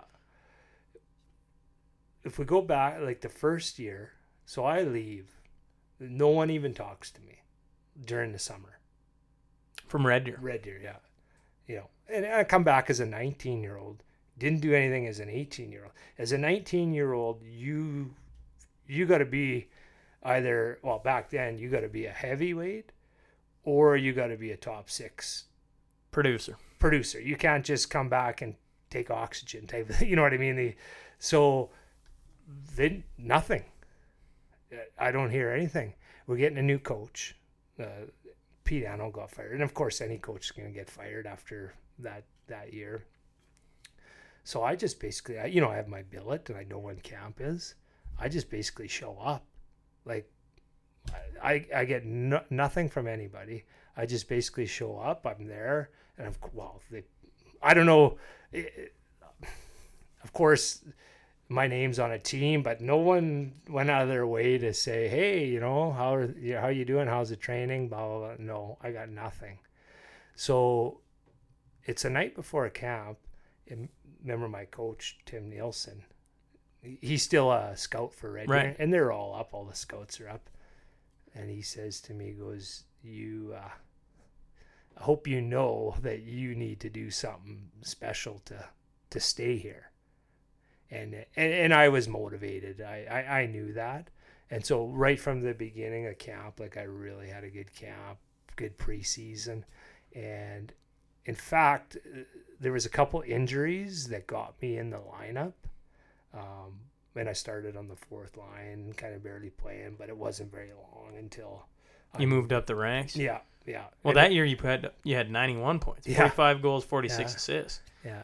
They must have thought, "Holy crap, we hit the jackpot!" And making sure this guy we should have been talking to him maybe in the summer, right? Or maybe we shouldn't have. Maybe it was the perfect Yeah. thing for you. Well, and it, after after training, and I'm remembering some of this just funny, which is probably a lot of your guests, you know, but uh, our assistant coach said to me after training camp, or probably after present, he just said to me like, "What the, what the hell happened to you last year?" And he said to me, he goes, "If you do not score, I think he said twenty or thirty goals, I'll give you five hundred dollars." And I thought, Yeah, I'll cash that check. well, I was like, is this, you know, I, I know I'm doing well, but I was just, did he just say that to me? And then, yeah, with the confidence and, and th- there was kind of a pivotal moment in my, towards the end of my first year. Uh, there's a, there was a fighter in, in uh, Tri Cities, Ray Schultz. He played in NHL. Yeah, He was a- okay, yeah. so we get into a line brawl, and like like line brawls, when you're on a losing team, they're one every two games. Yeah, pretty standard. Yeah, and we get into one in Tri Cities, and and I match up with him, and and by then I'm I'm it's okay, like it's not the end of the world, and he, he lights me up pretty good. Um, I go in the room and I'm mad. I, I like for you know one of the first times I'm I'm really, and we play them two days later, two or three days later in Red Deer, and I didn't really say anything to anybody else, and we come to Red Deer and right off uh, there was a little scrum in front of the net, and I'm just like, hey, let's do it, let's go. Except this time it was me and him. We went to center ice, and I and I lit him up. And I remember when I came back from the from the penalty box, I came out and it was intermission. All the guys from up top came down. The coach stayed on the bench, and waited till I came uh, towards it, and he's like, "That's what we want." and that was the first time I think he maybe even talked to me all year, to be honest. Yeah. And so that gave me quite a bit of you're you're you get some respect from your teammates, Yeah. and That's a confidence booster. yeah, yeah. And so then I got a little, you know, you sit up a little, Yep. Stand a little taller. yeah, Walk yeah. a little more confident. So, yeah, I think it just all led in, and and I knew that I was on a lifeline to, to even stay the next year. Yeah. Um, so I I worked accordingly. What were you doing in the off seasons? Like, do you, not being talked to all summer long. Were you sitting, going out to parties and drinking, and or were you like, you know what, I need to? Eh, I, I, I would say at the beginning I was, and then at one one point my dad actually said to me, he said like, Maybe get it together a yeah, little bit. yeah, you know, um, back then, and, and I don't know, they didn't really talk to you a whole lot. Any like there was no email or text or so they didn't really. Uh, but he just said, "Hey, you know, it's I think like it's mid July here. We better Crank it up a notch. Yeah, yeah. Uh, so I, you know, I, I worked out quite a bit different and worth a purpose. Like, you know, the first year you're going there and it's like, geez, you know, I'm going there, but am I going there? And yeah, I don't know. It's it's the first year away from home is the toughest year. Like it, it uh, for me anyway. Uh, the the thing I've found uh, is there's lots of good hockey players. There's lots of uh, talented people but can you can you find your way when you're uncomfortable can you find your way when when uh, no one knows you uh, can you find your way in a room full of strangers that's the hard part and i found that's typically the difference between a lot of guys actually climbing the, The ladder ranks, yeah. yeah. You know, you have your three or four percent of guys that are your top end skill, and and they're gonna get a shot regardless. But realistically, the other ninety five percent are guys that have are are doing the right things at the right time. They play simple, and they've found a way to to play when they feel uncomfortable. When they only get two or three shifts a game. You know, that's not if you learn how to do that, that's a that's an outstanding uh, skill to have. Uh, you know, when you don't feel like you're the most important person in the room, how can you contribute to a team? Like those are those are things that a lot of people don't know, and you'll hear, "Well, that guy should have never played in the NHL," or that guy, but you don't. They found a way to contribute. yeah. When they And- fe- feel the when you feel the least because we all know how you how it's no when you don't feel comfortable, geez, sometimes you can't even spell your own name. But can you imagine producing you know in a professional setting like that's that's not an easy thing to do. against the best Yeah, because everybody's the best, Yeah. right? That you're getting up to the very, very Yeah. small, small, small, minute percentage Yeah. to make it there. Yeah. So your first year in Red Deer, then did you get homesick, or I yeah would you have been going at 17? You would have been grade 12 in Red I, Deer, I was uh, no I was eighteen. or you're 18? Yeah. She'd already graduated. a little unusual, eighteen year old rookie. You don't I mean don't see that a whole bunch. No, Uh, I'd already graduated. Uh, yeah, oh yeah, 100% homesick. Yeah. I had great billets, great, like that was, and we're, they're still really good friends. who's that? Let's give him a shout out. Uh, Sandy Anderson. Yeah. Yeah. Oh yeah. Like without, without her, yeah, she'd have been a, well, there was, yeah, I, I don't think I would have, it would have been a, a good reason to come home. Yeah. Right. You know, billet's not treating me well. And Yeah. Oh, poor me. yeah, it, it's just yeah, and, and yeah, we still today she, more with my wife, but they they keep in touch and now, uh, yeah, I always shout out to Robin and Janet Lane because I was Yeah. very, very, very fortunate to land in the billet house I did Yeah. with. I lived with them for three years. They were unreal, yeah, right? Like came to my wedding and Yep. they took the wife up there. Well, we've been up there a couple times now. Went back for an alumni game. Jerseys hanging on the wall. Uh, got introduced to my kids. Right, like Yeah. it's. Uh, I always think billet family has got to be. You got to be special people to want to introduce a 17, well, maybe what, 16 to 20 year old into your house because you can introduce some havoc. Yeah, there, Or you can land on some great kids. Don't get me wrong. There's a lot of great kids out there too. We took uh well, we took a kid uh, last year, Austin Klein from Provost. Okay. Because my son played AAA midget, so it's Right. a little bit different. A little different. yeah, we know them well, and, and it was just, uh, you know, when you go through it, you realize uh, what it does. You know how it can change someone's life, but it, you know what? Being on the opposite side of it, Yeah. it it changes your life too as a billet parent. Did you enjoy it? Oh, 100%. Yeah.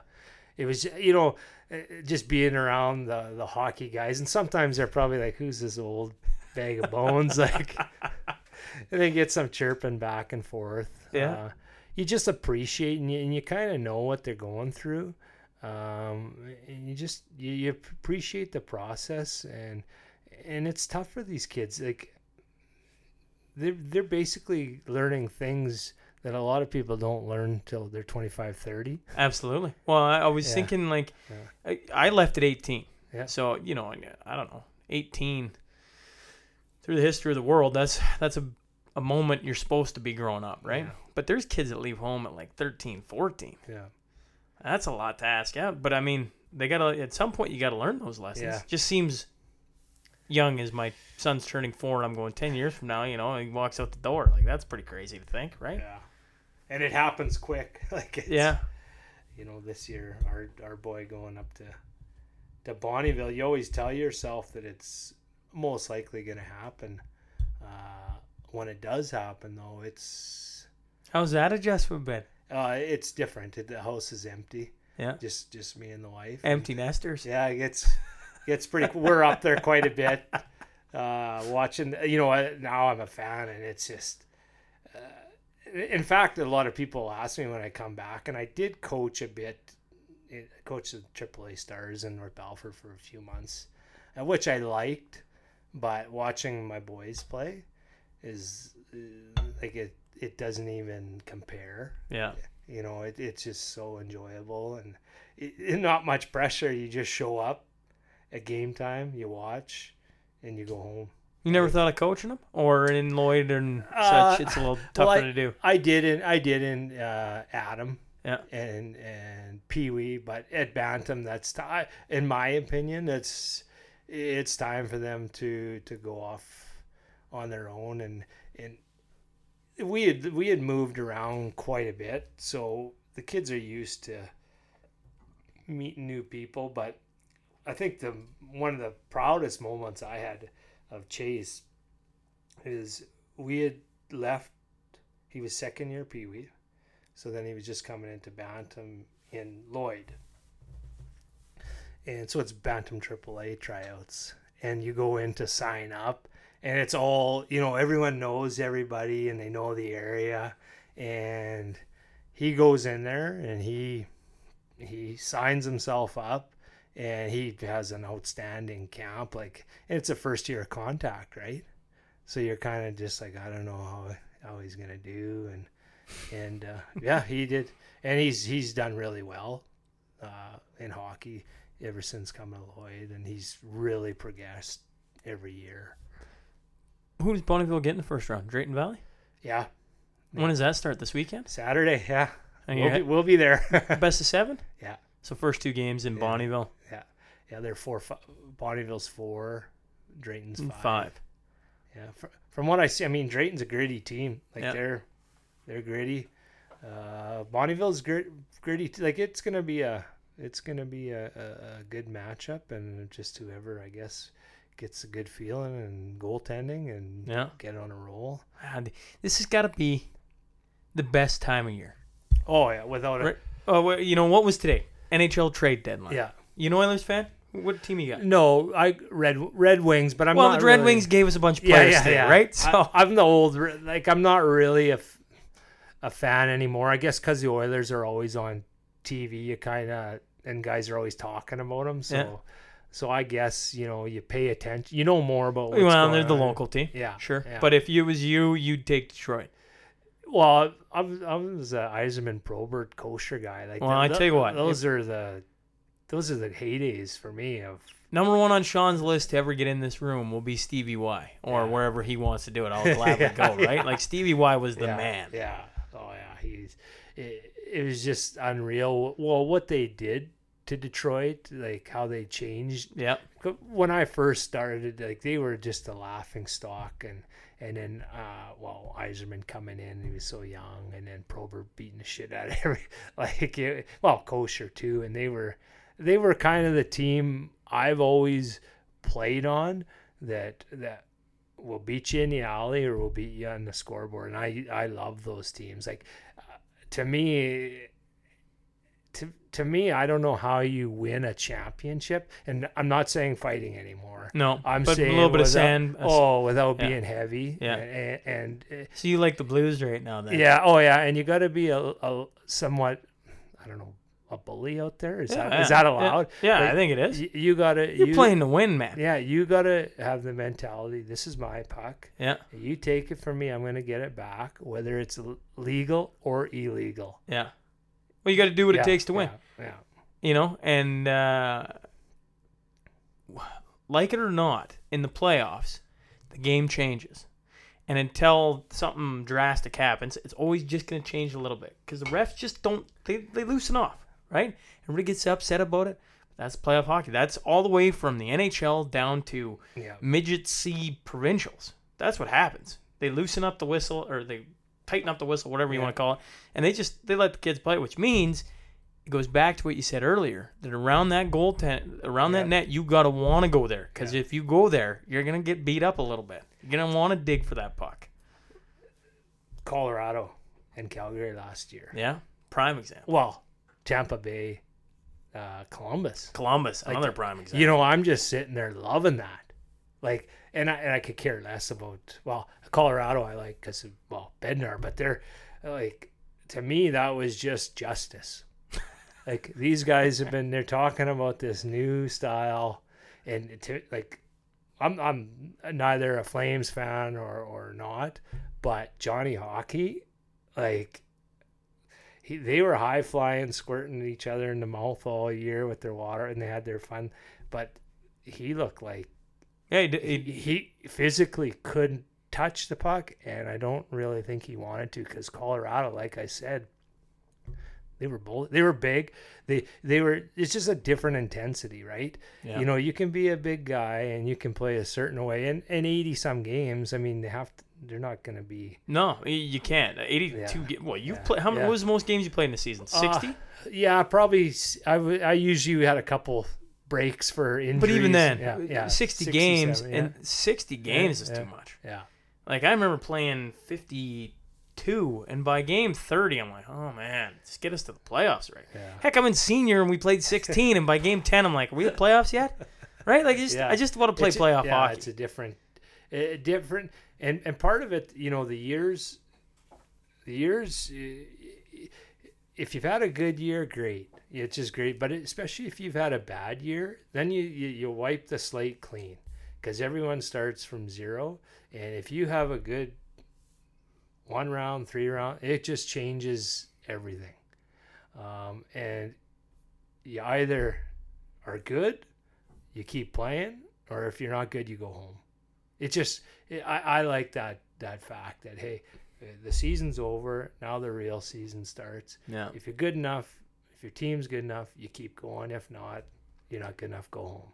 I always said with Lucic cuz he looked like a fish out of water by the Yeah. end. But if they'd ever got back in the playoffs, he's built for the playoffs. I, what I fear, and what happens when you get older and towards the end of the rope on your career, Yeah. and you start having self doubt. Yeah. really he, he could be the in the most in best shape athlete in the world but if you don't have that natural positive energy that natural adrenaline That's a fair point. you can do oh, trust me i've been i've been through it where eh, you know there's a lot of negativity and it's not around the team. It's and a lot of it you feel your yourself. It's kind of self i don't know self-imposed but you know you're he, he got paid well because he deserved it right? He was he he did what he did and he was a free agent and and guys overpay. Eh, And so, but the flip side is when you get overpaid or, or you, when you get paid that much and things don't go well, it becomes a cloud, right? Yeah. It's like Everywhere you go, it follows you. yeah, and and hey, I mean, rightfully so. I mean, at the end of the day, is do I feel really bad for him? No, because he's still making six million a year And still playing in the show. Uh, I I'm just not sure uh, with the speed because it it's it'll get rough, rougher in playoffs, but it gets faster too. True. Yeah, But so- if he can hang around the dirty zones, I, I just and he started to get some traction, uh, and and it, it- some more positivity and, and feeling good about himself. And, and no matter what anybody uh, if they write articles about him or this or that, it, it comes within right Yeah. of of him really feeling, hey, you know, I'm really helping out. I'm really doing, and then you start you, you'll see him fight more. Like you just have more energy yeah. it, it, you, you- just do yeah that's that's what i think it's, it's hard to see uh, somebody go through that but uh that's part of the game right the, the old guy you get old and new guys come in and they take spots that's that's Speaking of old guys, we think of Patty Marleau going to Penguins. You would have played against yeah Patty. yeah i think he was a 16 year old in seattle Yeah. uh, again didn't really see him Yeah, that's lot. right. Because he would have Yeah. only played him. Yeah. Yep. Um, I, I really haven't watched uh, enough, but he's a smart, intelligent player, and you get him around other. Smart, intelligent yeah, players. he'll he'll do well, and and he's stuck around for a long. He's gonna know what he needs to do to to help out that team, and he'll Yeah. he'll he'll figure it out right away. Well, let's talk about after your junior career because we've stuck on the dub for a long Yeah. time. That last year of dub, did you get any opportunities to go anywhere? Well, I, I probably was a little too gung gung ho. Um, I signed a contract to the IHL, which the Nordique had left Quebec City, right? Oh, okay. So when they left, they got an IHL franchise, and I believe it The was Quebec Rafales. Rafales. Yeah, I believe it was their second year in the IHL, and they, yeah. So I didn't. I went to Dallas camp as a 19 year old Dallas Stars For the Dallas Stars. Okay. What was that to, like? to rookie camp. Yeah. yeah. It was good. I, I thought I did well. I didn't get held over till main camp, but they actually uh, offered me a contract to Kalamazoo to play in the well, it was still the IHL, their farm team. Okay. Yeah, fifty some fifty thousand, and I was still a twenty year old with Red Deer. Like I, I still had another year. Another year. Yeah. So So you turned it down then? well, yeah, I eventually turned it down, but what what happened was because I had had uh, my wife and I had a son in like in Red Deer my last year, like Daxon was a year old or just born. Okay. So I come back to Red Deer and I told the GM, I said, yeah, they offered me 50 or, well, I don't. They offered me a contract in the minors and I'm going to go there because I have a, a family and, and, uh, and he goes, they did that? Uh, and I go, yeah. And, and cause he used to scout for, for Minnesota and it was, Okay. so anyway, he goes, let me call you later. And I, I, he seemed like he was upset. Like he, he seemed like he kind of set up the tryout with the fact that, hey, let's just let the guy go down there and show him a good time and Yeah. come back. And come back and play a season. yeah. So then I come back and say, well, they offered me a, and I think I'll take it, like 50 grand. I'm like, Done. yeah, I get my own apartment. And then he calls me and he says, I'll tell you what. He goes, We'll get you your own apartment. We'll pay all your expenses here in Red Deer. And then, and then my agent calls me. He says, Yeah, we think it's better for you to, to play as a 20 year old in Red Deer. Uh, you get more opportunity. You probably sign as a free agent, blah, blah, blah. So I ended up by staying uh, as a as a 20 year old, having a really good year and still kind of chatting with Dal- my agent at Dallas. And my agent's like, "Yeah, Dallas is gonna they're they're gonna offer you." So they they come out to to to North Battleford during the summer. I met with them, and I mean, I don't know, what they obviously maybe didn't like what I said, and uh, yeah, I never. They what they did is they said, "Well, come back to camp again," as a, you know, as And- my agent's like, "No, we're not giving them another free look." I remember he said that, and I'm like, "Whatever, you know, yeah, you tell." This is what we should do, and and he goes, "But I got a contract for you in the eye, fifty-five thousand US. Uh, go there, and you'll get other offers. Like it, it'll work out good." So then I was like, "Yeah, let's do it. Let's sign it, and let's." And this is like May thirtieth, it pretty early. Now that you know you've Yeah. but as a a- a twenty year old, like you don't really, you just assume. Well, I, I was probably maybe too confident. I was like, ah, it'll work. Doesn't matter where I go, I'll, I'll find a way. It'll work out. So that's how I ended up in In Quebec. Quebec City. Yeah, What was playing in Quebec City like? it was fun. It was fun. Um, Moved the wife and kid out with you? Yeah, yeah. Uh, so I, am in the hotel because I signed a two way with Quebec. So fifty five thousand.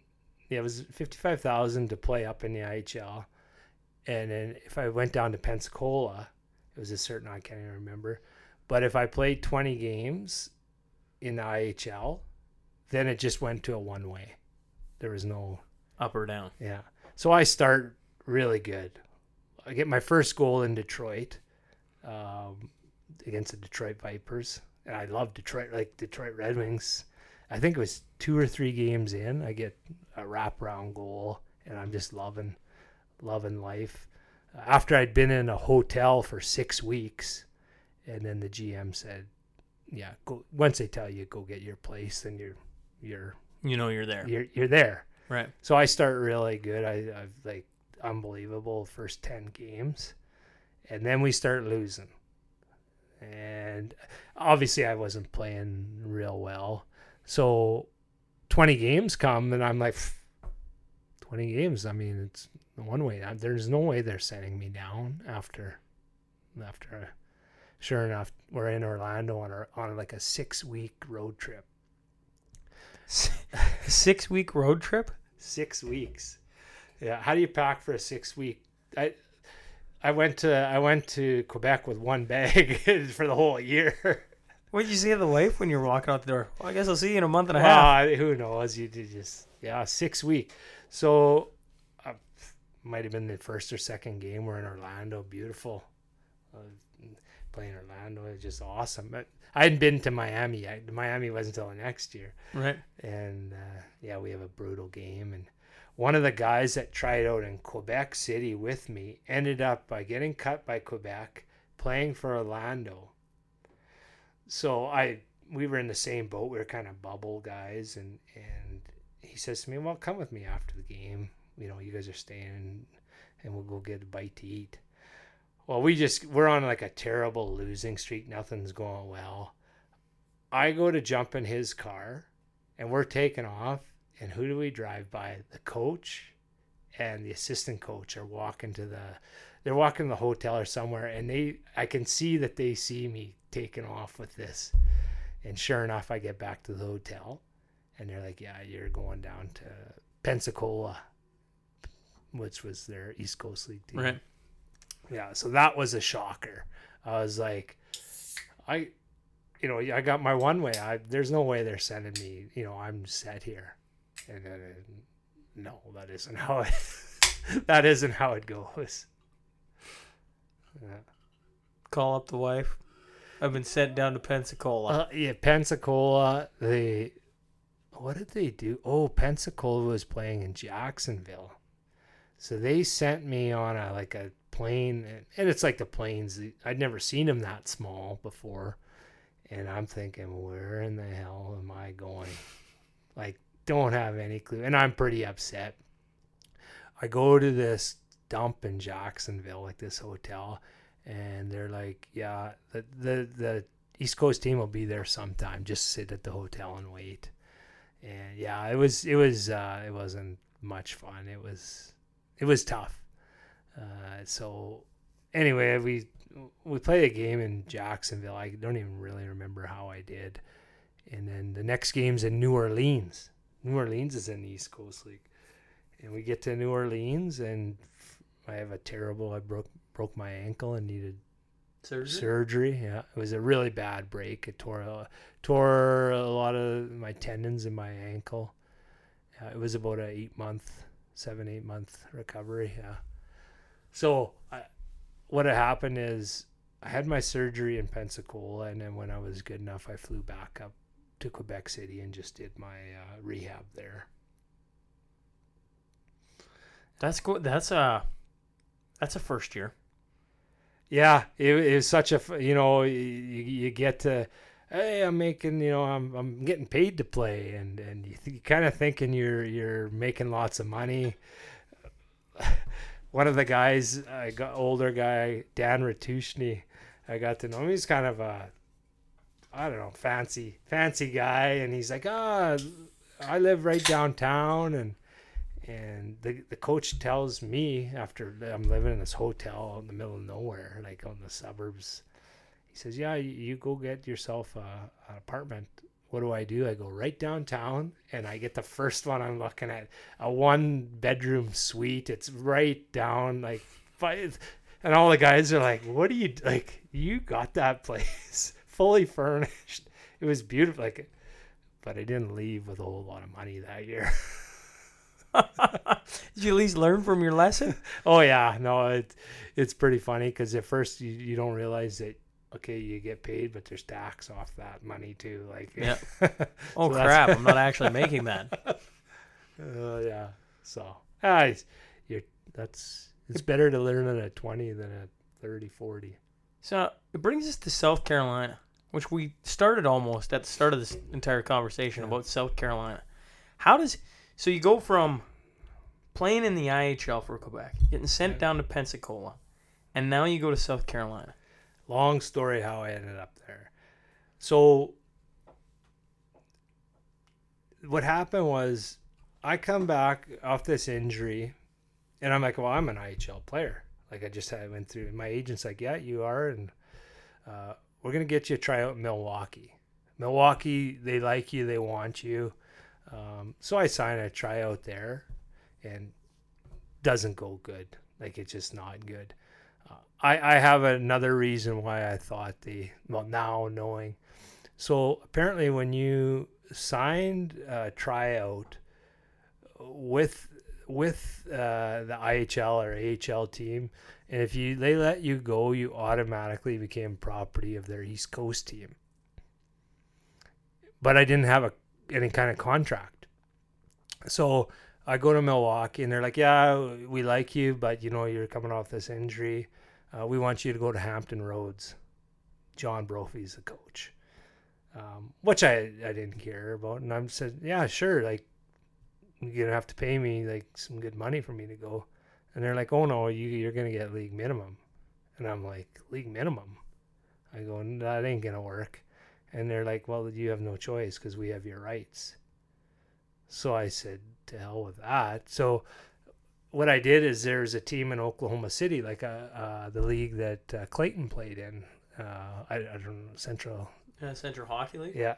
So I have a contract. I was like, um, I'm going to Oklahoma City. I signed a contract with them. I think I'm on. We're all loaded up. We got a trailer, a small trailer, just with our stuff. We're going with me, my wife, Dax, and my oldest son. He's a baby. We're going to Oklahoma City.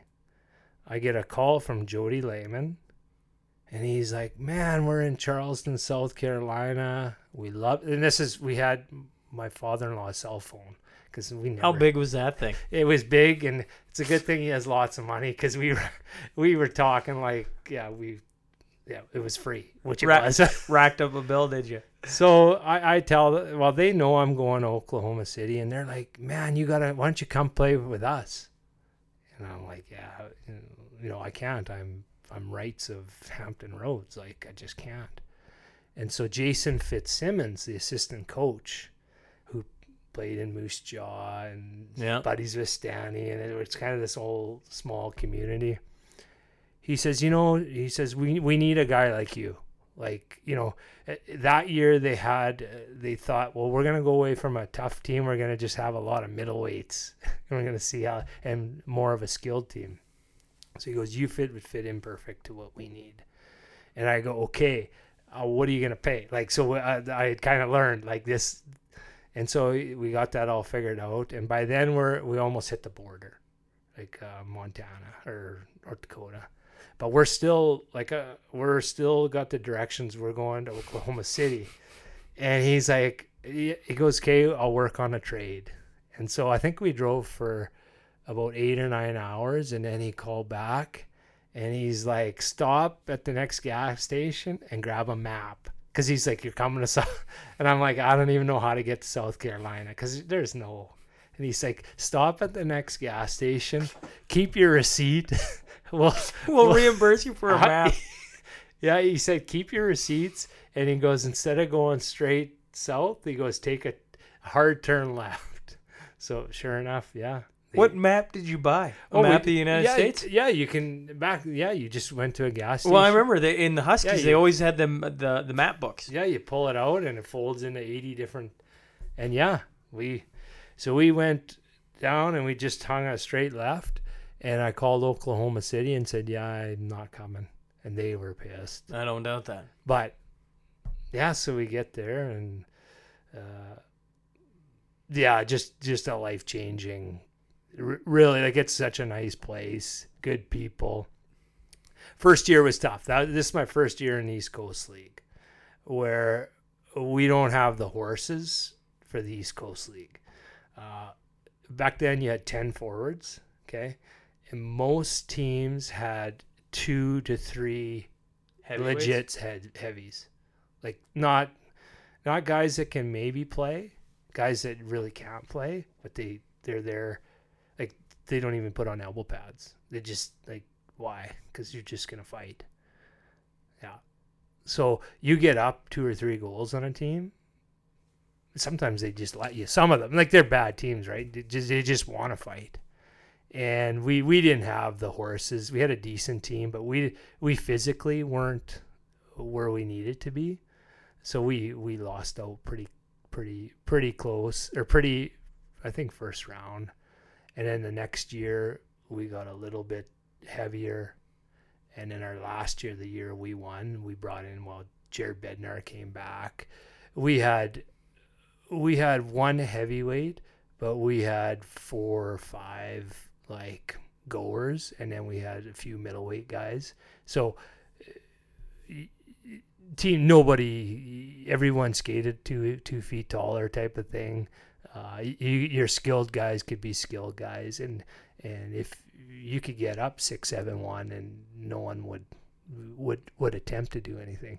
We just we round the table. I, I'm pretty sure we were second in the league, first in the South, and then we we just went on the the whole to to win it all.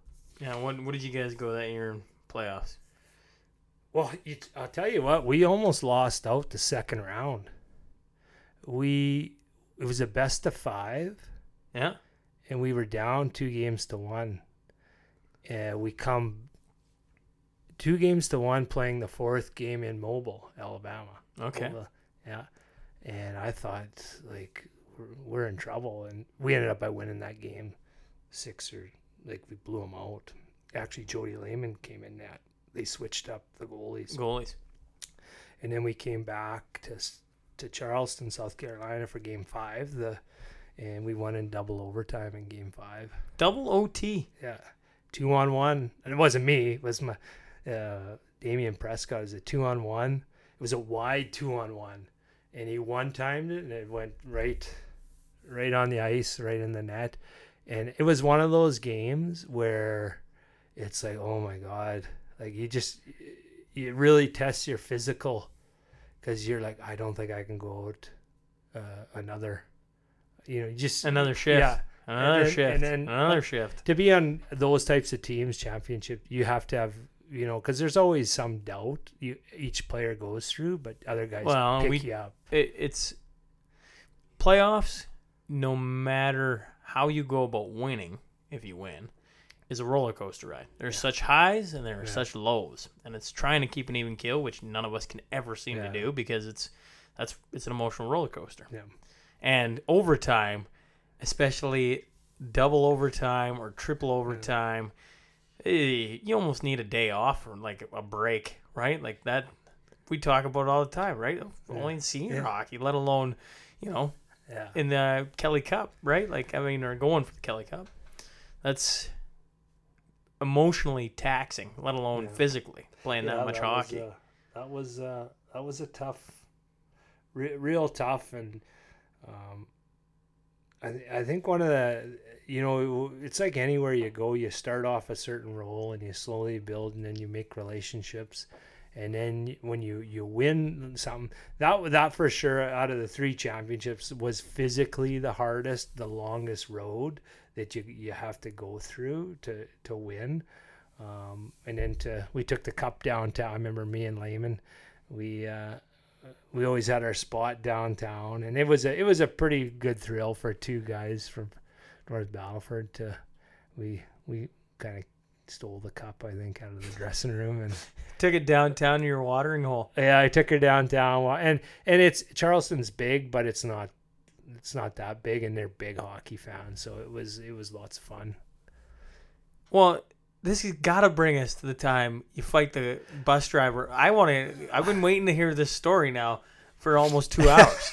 so let's get to how the rock star bus driver and you scrap on the main side of, or on the side of the main highway. so after three years of playing in South Carolina, I went to Colorado for a year, tried the West Coast Hockey League. Now they're all one, and I didn't didn't like it. So then I was like, well, I'm going to come back to the East Coast. So South Carolina's full though. They've already signed all their veterans because you're only allowed so many players with so many games, and I was a veteran by then. So I'm like, well, I like the area. I think I'll go to their biggest rival it, that's a, I've done it a couple times. I did it once in Germany. Um, you're familiar with the team, the players. They know who you are. Um, so anyway, so what ends up by happening a lot of times is you end up by sharing the same bus driver because you're What team was the rival? Pee Dee Pride. I gotta be honest. When I was looking here, I went, "Pee Dee, is that is a real place? That is a real well, place." it's called Florence, South Carolina. I don't know why they call it Pee Dee. I think Pee Dee is like the area. Is the area? So like, let's say for Bonnyville, Cold Lake, they call it the Lakeland. the Lakeland. Yeah, okay, that's same kind of idea. Uh, yeah, yeah. Pee Dee Pride. Yeah, yeah, big, big NASCAR. Like, Oh, okay, oh, okay, like you're yeah. talking uh, Darlington. Okay, yeah. they offered us in in field tickets to Darlington. I didn't go, which was the stupidest thing I've ever not done in my life. yeah. Um, so anyway, yeah. So lots of times you get the same bus driver because if you're not on the same road trip at the same time. So if this Pete Puella, he's comes he's familiar face. So I'm like Pete. We had him over at dinners because he actually lived in Florida. This is where the how the story. I'm trying to build this story up for you. So we're on a road trip. We're in Atlantic City uh, as you know, Atlantic City, right? Lots to do. We're we're there. We play an afternoon game. It's New Year's Eve. Coach says, if you guys do well, we'll we'll stay till one a.m. We'll be curfew, and then we'll go. And Pete, he did this a lot of times. He would drive down to South Carolina, but then he would keep going down to Florida to see his wife, right? Which was still another four or five hours he had to go. So of course he's itching. He's pissed off. First of all, that we're staying to, and for us just to go to in Atlantic City for New Year's Eve, and he's he's got all like he's always got all his leather on. Always like he's got the uh, the vest. He's got the long hair. Like he looks like you know he's missing quite a few teeth and so one of my buddies that I w- we won with in South Carolina is playing in Atlantic City that year. So I'm like, perfect. Let's go, Mike. And we, we go belly up somewhere. And I'm late coming to the bus. I think I get there around 1.30 or 2. And of course, Pete's pissed. He's He's he's pissed. And I had a really good year that year. I was good with the coach and and everyone was feeling pretty good, so it really wasn't that. big of a deal. I think I was doing decent on the tables, and I'm not a gambler. And when I mean decent, I probably won four or five. Like, like Yeah. So uh, I'm thinking that you know, I'm a pretty important person and and lots of times I get sarcastic and, and kind of joking and egging people on. And so this is going on and he's pissed at me and I'm probably making fun of him. and I think it's a I 95, like it's a busy highway. And he says, rightfully so, basically, you think you're so funny? He pulled the bus over and he said, Well, let's let's do this. Let's let's get in the and I'm like, sure, let's go. And we get in the ditch and we're kind of wrestling around and he just it it wasn't really a fight, but he he ripped off my shirt and kind of put me in a chokehold and it was basically done. So we come back on the bus and he's still pissed. I don't care. Like I'm just I'm having a great time. Next thing I know, I wake up. We're at the rink. I have no shirt. I got dress pants on, and I got a, a, a, a some cash in my belt buckle, like from the money I won the night before. But that's that was the the story of the scrap from the scrapping the biker bus driver. Yeah, got. I mean, I I, yeah, I feel bad now because I know he was wanting to get home to his wife because he's on the road like all all the time. Yeah, yeah, yeah. So, but he'll get over it, or he would have gotten over it. what was uh? What took you to Europe? Was it? I needed a change. Um, the East Coast was changing then. It was because when I first went there, there was plenty of older guys. So what I mean older, uh, you know, your four veterans could be anywhere from 26 to 32. They, they're guys that live in that city. Um, they're getting paid from different sources. They're getting so they're making enough. They're making a, a good wage. The East Coast, and rightfully so, they made a decision. We're gonna get out all the old guys. We, we don't want this. Uh, destination league. I think a uh, the the cost to keep older guys was didn't make sense for the business model because they want to make money too, right? Yeah. The the teams, and they wanted it to be a developmental league. And I had won there. I'd done well in that league. Uh, there wasn't very many families at all in that yeah. scenario. And Schmidt, German, and uh, I I could make more money. I knew that, and it was a little easier. Life's like on the you know one home game, one away game. So yeah, I I said I got an agent, uh, Frank Pietrangelo. I don't know, he's old goalie. Yeah.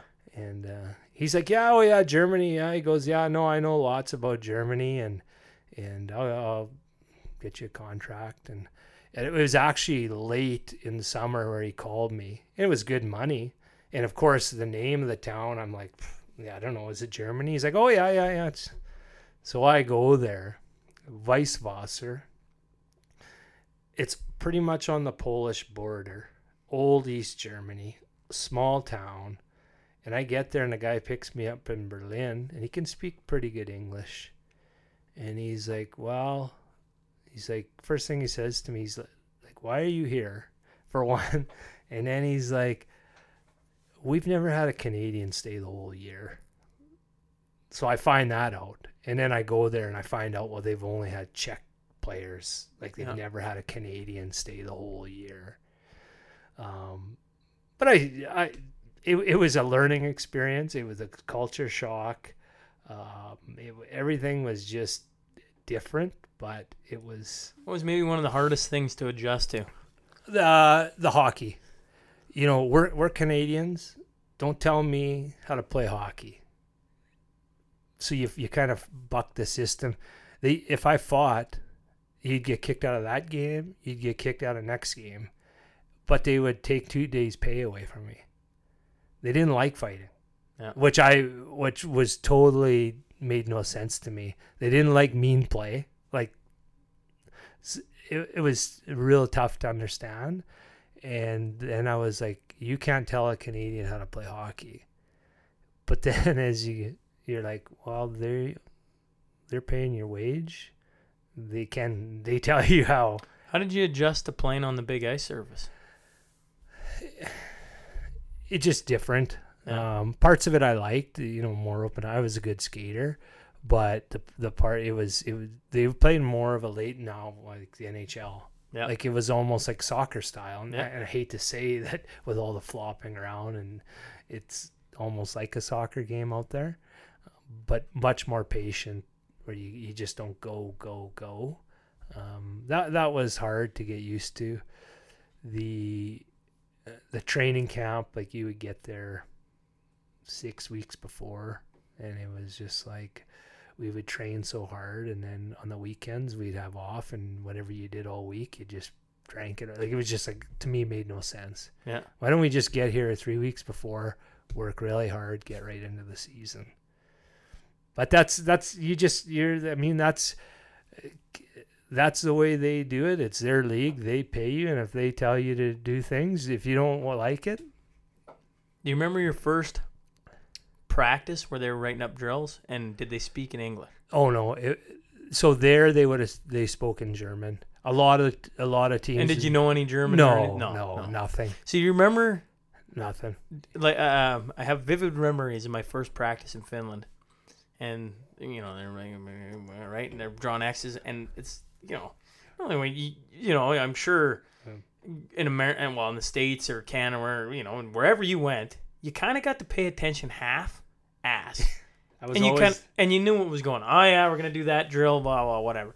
And then you go over to Europe, and you can't understand a damn word. And I remember thinking, we're gonna do what now? Like, what is that X doing? And I had to like, I remember being like, okay, I don't want to fuck this up.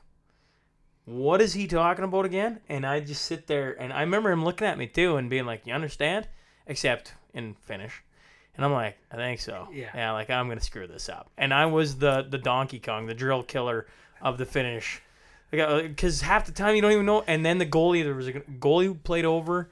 Uh, I played on a team with no Americans, no North Yeah. Americans. So I was the only. How many imports were you guys allowed? Uh, they were allowed three or four, and we had none except for me. And they hadn't had a. Canadian, and it was like something like ten years. Yeah. And so there was a goaltender who played in the CHL for a couple years, so he could kind of speak English. And so whenever I got in trouble, he'd go, the coach would go talk to him, and then he'd come slowly skating over and be like, he wants you to do this. And I'd be like, I feel like a freaking moron. Right? I can't even pass the puck right. I was kind of used to it because I wasn't great in, in North America. I was always, always, uh, if you don't know, don't go guy. Mm-hmm. So I would always eh, lurk in the back. Uh, yeah. Even, you know, the communication's funny. And, and that's a, you know, it's very tough to go as an import and and to be the only English speaking one in a you know in a other different language like that's not an easy It's isolation. It's Oh, a- yeah, right. it's- It's it's, a strange, strange feeling. my first first they get us over to Germany and then they're like, "Okay, we're going to Leipzig." And I'm like, we're, we're, "For what?" "We're going to training camp. We're there for 3 weeks." Which is not a big deal cuz the wife and kids they never came i- in when I was in Europe for 6 weeks after. We get to this nice hotel and the Russian guys are well, uh, they could be Russian Czech and they're like uh, we're going down uh, to the to the hot tub or to the to the sauna or whatever. And I'm like, sure, yeah, yeah, no, I'll meet you guys down there. So I get down a little bit late, and like there's six, seven guys in a, in a hot tub, almost shoulder to shoulder. And I'm thinking, hmm, weird, but whatever. And I got my big board shorts on. And so I get in, I start swimming, and a, a Canadian family just comes into the pool area. Very strange. We were at a Hilton, so it was a nice hotel, and they're sitting there, and and pretty soon these guys all get out of the hot tub. They're all buck naked. I'm thinking, and you would, I mean, Finland. You, I mean, it, it's so. it's a culture shock. I'm like, and I got these. I don't know. They probably think that I got pants on. Pretty much, yeah. Oh, another. Um, that same year, the the trainer invites us to a beach and says we're gonna have a beach day. We're gonna do this, and my family's still not there. so I'm like, yeah, whatever. And one of the Finnish guys actually says, yeah, this is a it's a, it's a nude beach, and I'm like, well, that's weird. But anyway, so we get there, and all the families, and of course, everyone's got clothes on, and and the trainer comes over with a, a, volleyball, and he's naked. and he, he says, no, no. We're playing. We're, we're sitting over here, and it's on the naked side of the beach. And he goes, "We're gonna play volleyball." And all the the and some of the wives are there, and they're just thinking this and this old hairy like like bearded trainer, and he's got a volleyball in his hand. And I'm thinking, well, where am I? And it's kind of a wooded area, and it just those are two stories. Like, and I'm just there two weeks, three weeks, and I'm thinking, oh my god. The crazy thing is, you kind of get used to it over oh, time, Oh yeah, right? hundred Because percent. Because Yeah. I mean, it doesn't take that long, Yeah. and you just all of a sudden it kind of clicks, like, oh, Yeah. this is normal, Yeah, right? Like, yeah. We, uh, I think my fifth or sixth year uh, was Straubing. Um, they for a day trip. Yeah, we went to some healing yeah, healing and it was there was five six hundred people and walking around and this and that and everyone's naked by actually, you know, by the- then it's like yeah you go to that and you come back here, and then you Yeah. get in like a sauna. Uh, Finland, Yeah, yeah. The, the first thing they always say they build is a sauna in the house, right? Yeah. And the first time I went to the GM's house, and everybody gets naked, and you're the awkward guy, like, I guess I'm, you know, right? And you you feel so awkward, right? Then you get accustomed to it. Then you come back Yeah. here, and now there's a sauna, and you're the only guy sitting in a naked. You're like, well. I guess I should leave my shorts on, right? Like the, it's such a strange culture shock to go over there, experience that. It's so normal Yeah. what they do there, and then you come back over here and it's it's well, we don't do that. We don't yeah right? Like that's completely opposite. So did you ever? Because uh, I played with a couple Finnish guys and and got to know them, their their spouses, and you have people over, and they said, yeah, like typically, if you were if we were at our place in Finland, we would have supper, a couple drinks, and the four, And everybody get in the, four of well, or, uh, not the everybody, the four of us would would yeah, and I'm like, okay, I mean that's. I don't, you know, when you, you're around people you don't, I mean, the teammates are one thing, but when you're around people you don't know, it's like, sure. But I don't know, it'd be a little, I thought it was a little weird with like my buddy's wife. I don't know. but um, I, it's just, again, it's part of what they do. it's part of what they do, Yeah, and I don't know how to. I don't know how to say like over here it's so sexualized, right? Like yeah. and over there it's just not and i don't know how i don't know how better I to say it than that right like Yeah. it's uh absolutely yes Yeah. that and the first time you're like what is going on like this is right like How am I going to react? how am i gonna react like this is weird and then you get over there and you know after probably the third time you're like it, it's just so not it's just a, a socializing thing like Yeah. sitting around and having a beer is a socializing thing that's what they do Don't they have them at the, the like the nightclubs in Finland too? I- Ooh, or- I, I can't see the yeah. nightclubs, but uh, like the hotels all had them. I lived, I got, Yeah. I lived in a hotel. Yeah. Uh, at the second place I went to, I lived in a hotel, and I met so many random people sitting. I go do it every Yeah, night yeah, yeah. and Oh, sit yeah, it's naked in a, with random people and strike up conversations and Yeah. right here that is No, not the no, case, right? Like it is, is very different over there. Yeah, it was. It, we lived there for seven years. Well, we came back.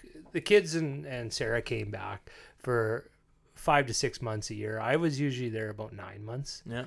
Um, but really, like after se- we loved it. Like we uh, we really enjoyed it. And after seven years, it become, are we gonna stay, or are we gonna go back to Canada? And the only reason we came back is because I wanted to. I've always been interested in business. Like that really, something about it that really I like. And I knew I wanted to do something outside of hockey. And I knew in Germany, first of all, my language wasn't good enough, and my schooling, like they're they're they're really big on like to get your fishing license, like you got to take a, a course. I don't. Finland's probably the same. They're really stringent to golf. To get a, a golf membership, like you have to take golf etiquette. You have to take lessons. They just don't give you a a pass you so. It wasn't realistic for us to stay in Germany, like and, and to carry on with life after. So that was a big reason we we ended up by coming home. You talk about uh, life after hockey. How was the adjustment? It was it was it was different after after being kind of since I was 17 of having rules like curfews and and physically like I you know I I did have we had lots of fun in my younger days but as we got more serious I was very serious cuz you had to be for to, to stick around to to play on good teams. You had to be serious about preparation what you ate how good a shape you're in so you know even though I'd come home in the summer like you still had to be careful. You could have a good night every now and then but you weren't Tearing it up all the time. So to come home after at 35 and it's like well i don't need to get ready for for hockey anymore. The kind of the there's no it's just like being a teenager almost again. So that we probably yeah you get a little too too carried away there. Uh, but i always had a, a plan in in place. My biggest thing is just keep keep you got to get into something like do something. So i went back to school for two years. Did you? yeah i did business i did a year in north battleford and then i did a year in lloyd. Yeah. so what what happened and this is kind of all uh, how i told you i work for federated but i'll tell you how it kind of all happened. Uh, when i was in straubing um, I, so i started off in the third year or third league in germany I- didn't even know it was the third league. It, it didn't really matter. I, you know, I wanted just to get over here, and I made my way up to the first league, which was it's not an easy thing to do. No, definitely and- not. And uh, it, it, it was probably it's probably one of my I guess personal hockey Accomplishments. accom- and a lot of people unless they don't really understand unless you've you've been there like there's a ton of good players like NHL guys that can't play in Europe and vice versa there's lots of Talented Europeans that can't adjust to yeah. yeah and it's it's kind of shocking but to you really have to be there to believe it um, but I had a terrible injury in Straubing probably the worst one I ever had I had a third degree concussion because by then they had uh, broke a rib pulled muscle in my back and you can see my shoulder still What the heck did you do? I went into the boards bad. It was the first shift, and the guy the guy kind of hit me. I was in a bad position, and the ice was just like this table, and we're going full speed. So I went down on my back, and he went was on top of me, and we slid in, and I went in back and head first. So I woke up in the MR, MI, MRI machine, like it was Bad. yeah, yeah. It was a it was a terrible. Um, so I was out. Uh, that was in January. It was close to the end of the year anyway, Yeah. and so I was out.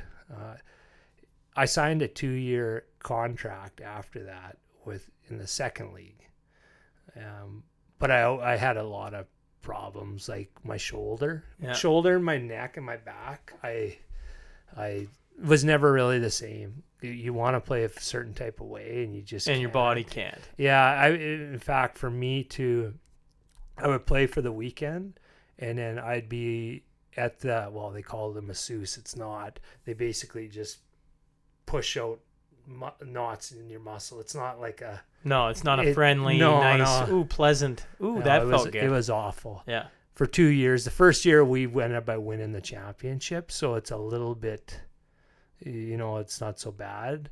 And then I thought, well, it's only a year. And then the second year, I I, I knew pretty early that I was was done. Um, so to take us back a bit, I I always bought extra disability insurance. For whatever reason, my agent got me on it and the guy would come every year collect his premium i hated the guy right and uh, in fact he's the first guy i called when i had this serious injury and so it really it put me what it did is it it gave me the time to come back to canada to get a new career, um, to put me through schooling, to find something new.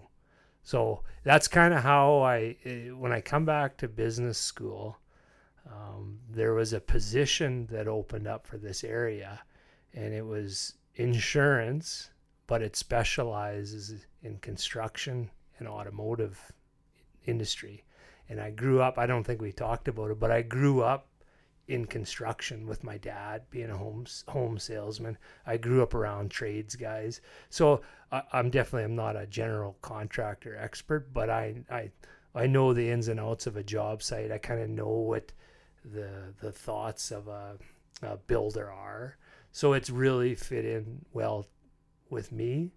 Uh, I've done a few projects few houses on my own yeah. when back when I was back in the South Carolina days when I'd come home for six months during during the off season. So it uh, it all kind of worked out really well. Uh, I got uh, I got started with Federated uh, nine years ago, and yeah, it's just been been going on ever since. And that's that's kind of how I ended up in. Well, that's exactly how, how you ended up in Lloyd. Lloyd. Yeah. Have you had any since you've had your your bad concussions? Do you have any issues with that, or is it is it better now? Uh well, it's better. It, you know the memory, the memory stuff. Who know? You know, you just get older. One thing I the irritable, irritable with noises when you don't expect them. Really? Oh yeah. So let's say, I always blame the wife, of course. She's let's say she'll love to hear that. She's in the kitchen. If she's, if she's made it this far in this, right? She probably turned it off five minutes in. Yeah. If you're in the kitchen or she's in the kitchen or or anything, you know, something drops and I'm not expecting it, that's definitely uh, uh like it's uh something that I don't know is different and and who knows you know the problem is with the concussion thing is is you know there's no one to tell you exactly you break your arm or they can show you on an x-ray oh you broke your arm and a lot of it is is you know is it real or is it in my head or this or that um, but but I I don't know. I think it's affected a bit, but not not terribly. I don't think. Yeah, that's you're the first guy I've ever talked to that had a concussion and ended up. I'm I'm guaranteeing there's a, a ton of you, right? Yeah. But usually you don't get a concussion that bad. Yeah, that's pretty yeah. extreme. Yeah, I know, and, and they told Sarah, because uh, of course well, she, she had just she didn't see it. She wasn't at the rink, but as soon as she got there, she said, "I knew something was wrong." How the other wives said, "Yeah, yeah." So she come to the hospital, and they said, "Well, we're not really worried about you know his shoulder and his back, but we're more worried about the old conch." Yeah, yeah, yeah the brain. And that was still that was in 08. so it was. You play a year or two after that? Yeah, two years. Yeah, in Bietigheim in Bietigheim. Yeah. Yeah. The uh, the funny thing is, in Bietigheim, they had always paid the most. They wanted to move up forever and ever and ever. They always had big payrolls. They get us there, we move up, but they have the financial crash in 08. And who's our biggest sponsors? Porsche. No shoot. And Porsche just laid off thousands and thousands of workers. Yeah. And we we win the year. We're expecting to move up to the DEL, and Porsche is like, we we can't we can't do it. We can't ante up another whatever. Who knows a million bucks or whatever it cost because you got to have. Yeah. Yeah. Not after we just laid off a hundred thousand employees. That's cool. You got to experience the moving up because well, I, I, talk I talk yeah. about that all the time, yeah. right? Like it's very, yeah. it works for European leagues. Yeah, they love like. it. Yeah, I've also moved. Well, so as you're also aware, you can sign at any time during the year with anyone. So you can sign if I'm playing you in playoffs, and I'm free. Like I don't have a con. I can sign with you and carry on. Yeah. Isn't that fucked up? my so the year I signed to move up in the WA or in the with in the first league, I had signed at Christmas time. And the team I was playing with in the second league, we ended up by getting relegated. Yeah. So you actually played on a team that got relegated and a team that moved back up. Yeah, I- two team. Well, that team I moved up with, and then got relegated with. They got relegated. I didn't. I went up to the first league because, and, and it, you know, it's a funny thing, but. Geez, getting relegated, it's a different it, playing in that play. Well, it's called a play down. A play down. That's Yeah. right. Yeah, it, like you want to win uh, just as much as because it what ends up by happening is the the GM will come in if they care. They'll they'll offer you a bonus to to win that play down because they don't want to go down because it's not that easy to move up. Like even if you pay guy, like it just doesn't mean you're gonna win. So yeah, it was a the only so like I knew I wasn't coming back. So I guess but I uh, like I still, you know, I got to know the fans, the, the players. You know, you want to win. You're competitive too. It's like frick, it's embarrassing, right? Yeah. Yeah, but you know, uh, yeah, play up, play down, and then we won the other year, but we didn't go anywhere. So it was kind of a bummer, but it was okay. Well, I'll bring us to the final portion of this, the uh, Crude Master Final Five. It's the last uh, segment we do here where we ask you five questions. You've probably heard it once or twice before. Huge shout out to Heath and Tracy McDonald. Um, your first one is if you could pick your line mates, who would you take?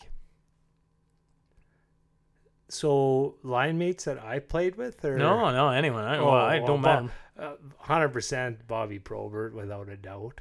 like without a without a doubt. Um, hmm, who else? Well, it's gonna have to be Yzerman. I mean, that's yeah, So Yzerman, Yeah, Probert, yeah. Schmidt yeah. That'd be fun in the eighties in the '80s. or nineties. Uh, Nineties was still, yeah. Bobby was still Bobby in the nineties, early nineties. If you could sit down and have beer with one person, who would you want to be? Hmm.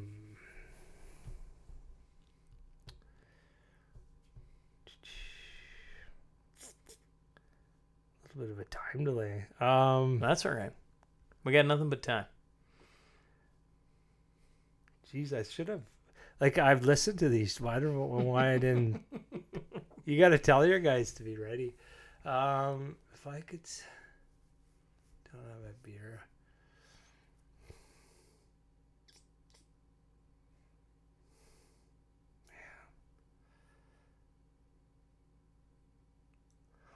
I got a list of, I got a giant list slowly growing. I was sitting talking to myself. I drive out to Edam all the time. Actually, Oh, uh, north yeah. and North Battleford. Yeah, I got the a place in Meota. Do you? Yeah, cabin. Yeah. No kidding. Yeah. Well, I work just south, west, and east of Meota. Yeah. There's two plants up there. Yeah. Well, Oh, there's, yeah, there's a whole whack of plants up Yeah. there. So I Only place you can do any oil work these days. That's right. and so I constantly build the list of guys I'd love to have on here. I'd love to sit and have, and at the top of my beer list, sit down, which Stevie Y is definitely up Yeah, there. yeah. Um, but the reason I got into this podcast stuff is Joe Rogan. I'd love to sit and have a beer with Yeah. Joe Rogan or whatever he wanted to sit down and I, I'd be like, yeah, let's let's let's go at it because he's a an interesting man. But I mean, you It would have to be a bit like. Actually, you know who I I really did, and you might not know, uh, was uh, Duff McKagan. He's Duff a- McKagan. yeah, for uh, Guns N' Roses. Okay. Yeah, but it'd be uh, I'd have a beer with Axl Rose. I'm a huge GNR fan. Like, uh, so on this comeback tour, when when it's the original, basically original to me Slash, Yep. Duff McKagan, Axl. I've seen them uh, two times. I went to the one in Seattle uh, with two buddies when they just, I think it was their third show back.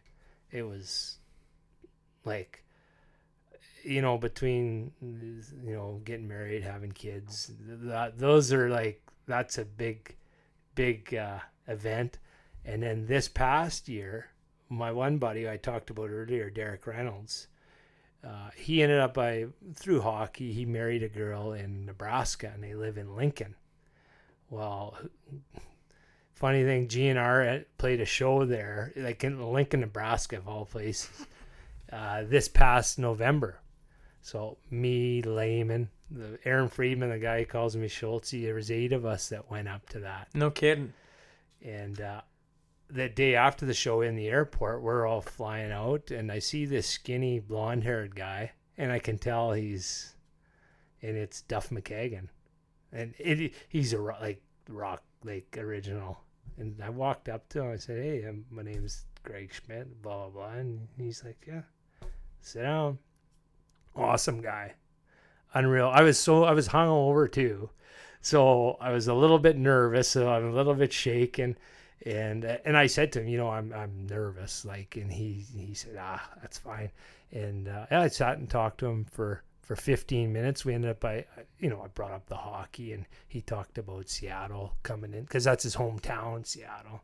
He talked about the new NHL team and he, uh, in fact, he touched on the when the Guns N' Roses kind of broke up and in their heyday in the 90s. And yeah, it was it was awesome guy, like a pro, you know, and and that's what, you know, if you if you catch them in the right time and you're not you, you know you have to ask for somebody's time too you can't just uh Demand it. yeah you can't take it for granted because you know he Yeah. might somebody might be going through something so that's kind of what i've learned with meeting people is yeah do you mind if i i sit down and Yeah. yeah no it was uh it was it was great i wish i would have got a picture but i was like ah do you ask for a picture i don't you know i didn't really want to You gotta ask for. yeah picture, i don't know But- You? you know, I had I had Paul Bissonnette on here, right? yeah I, yeah And when he sat down, the first it wasn't the first thing, but the entire time my brain is going obviously Yeah, right yeah, here, right? yeah. I'm like, but you want to talk about nerves? My bloody heart did about six Yeah. flips because I'm going, it's Paul Bissonnette. I'm like, Jesus.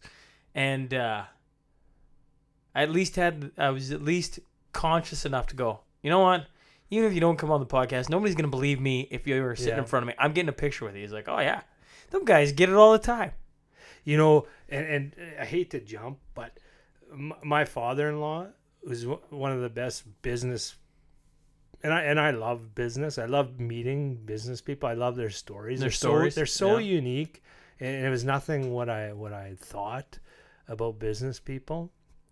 Um, but playing hockey, one of the my father-in-law, he was always a good business person, but I I boiled it down in traveling with him is his ability to meet new people, and when I talk about meet them, like it's it's he, was able to to get a connection with people right away and And open up and get them to open up. yeah and i think that's that's such a, a, a skill whether whether and it's not easy it, you you have to work it like you you know it's lots of times people think well that's a god-given talent or well no you have to work and, and you got to go out of your comfort zone Right. all the time. Yeah.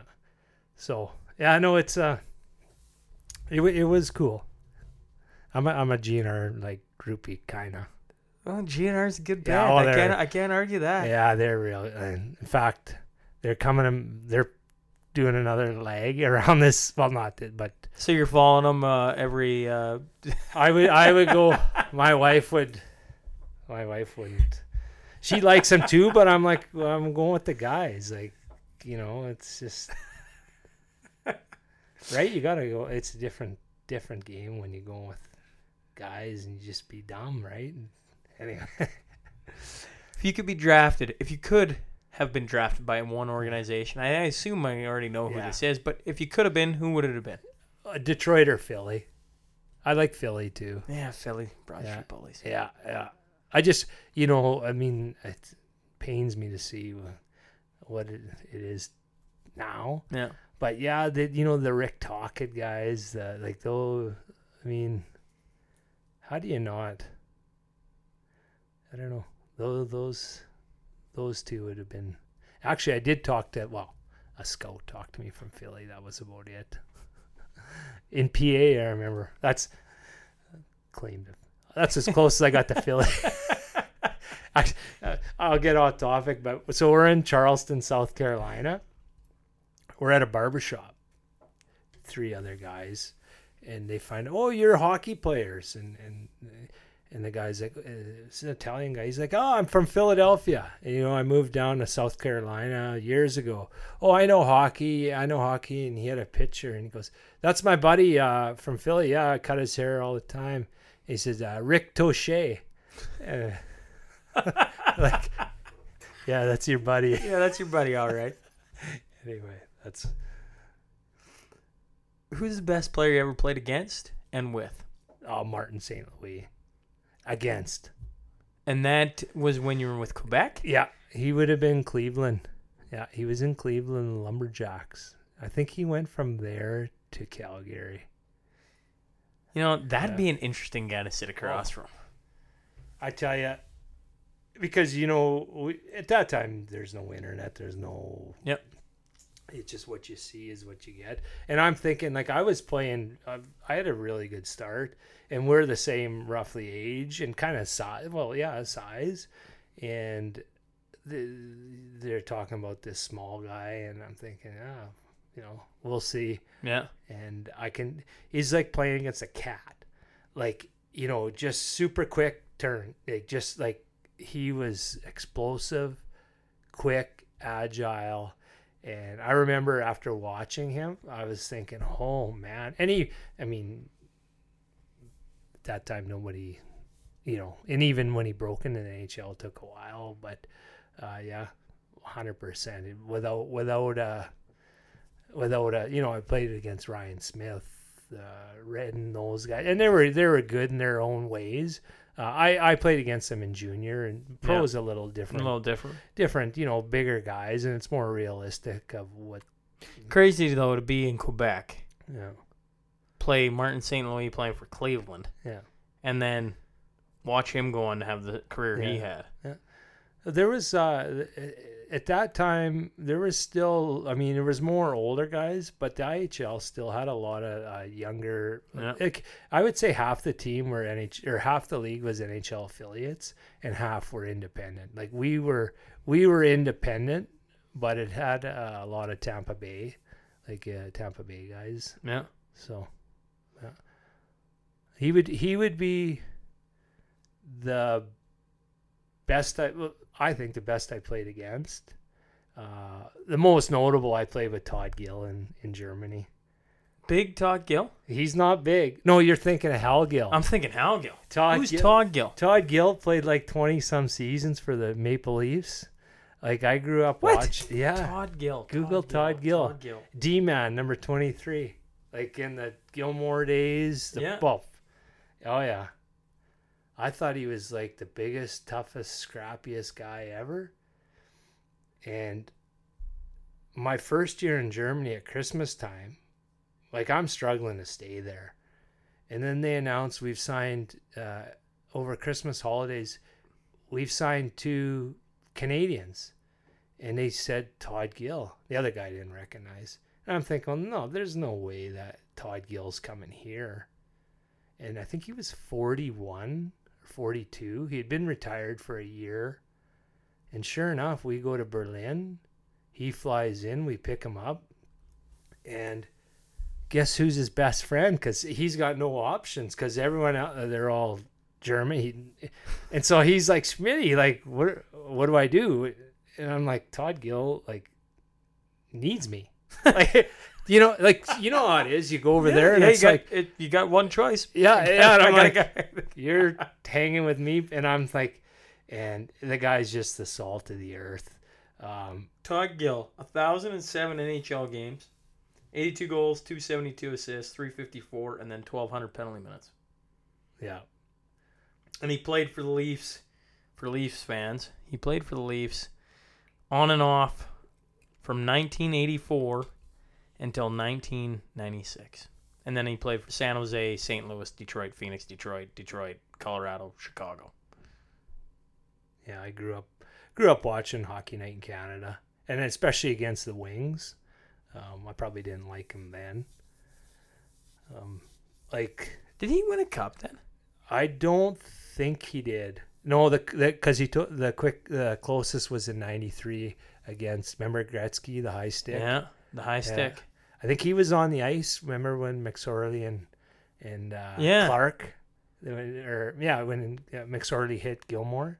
No kidding. I yeah. Yeah. I was definitely thinking Hal Gill, Yeah, no, the big giant. yeah, no, no. It, so he comes to Germany, the nicest guy ever. Of course, I'm so intimidated of him, and we become best friends. Like the wife, his wife comes. They have six kids. They all come, and we hang out with them. Our kids play hockey together.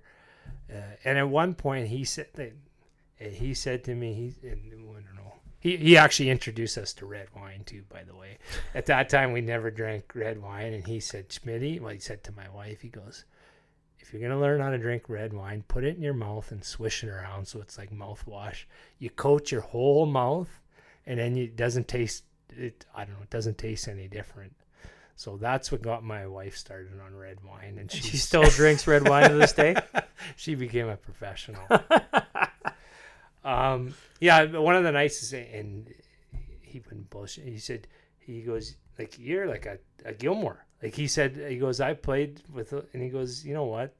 There's a big difference between getting an opportunity, getting a chance, and, and the right, and the right time. And he goes, I'm gonna, I goes, I'm gonna tell uh, Pat, uh, who's it? Pat Quinn, because he's buddy with Pat. He goes, he, you should be. That's, I mean, who knows? That could could have been after a couple of red wines. Yeah, that's right. He was old school though. We would uh, uh we would after a game, uh away game, he would six, ten beers on that bus, like in the big beers. He'd be like, No, we're having these he would not let he was a beers guy. Great great guy. It was such a it, it you know, I think it was kind of meant to be. I don't know. It was just weird. Like Todd Gill came to Weißwasser. They'd never had a Canadian that ever played the whole year. I was the one that was there, the first one for a full year, and he comes at Christmas time. And just once he got there, then it totally changed the whole. Like it was just a total different atmosphere. It was, uh, it, it was just like I don't know, playing with somebody every day that it was just like you, you go and you hear stories, and then you're in the trenches with, and he's he, someone you look up to, and he's like, oh my god, you know, I, I need your help, or you know, you jump in and you uh, do something for the guy during a game, and it's just like surreal. It was it was lots of fun. Todd Gill. I think he's coaching in, uh, or he has a franchise in the OHL. Yeah, he's he. Uh, it, it was funny. He, I think at the time, he had bought a Ford dealership when he first retired, and then he said, you know, I'm having lots of trouble, and that's why he came to Europe. And he said, I just want to have the kids here and then get it out of my system. And I, th- I think when he went back, he got into coaching. I think my, my wife follows on Facebook and Yeah. I I don't. I'm not even on Facebook. So Final one. What was the biggest, maybe most memorable, life changing moment you had? You can't say marriage, you can't say kids.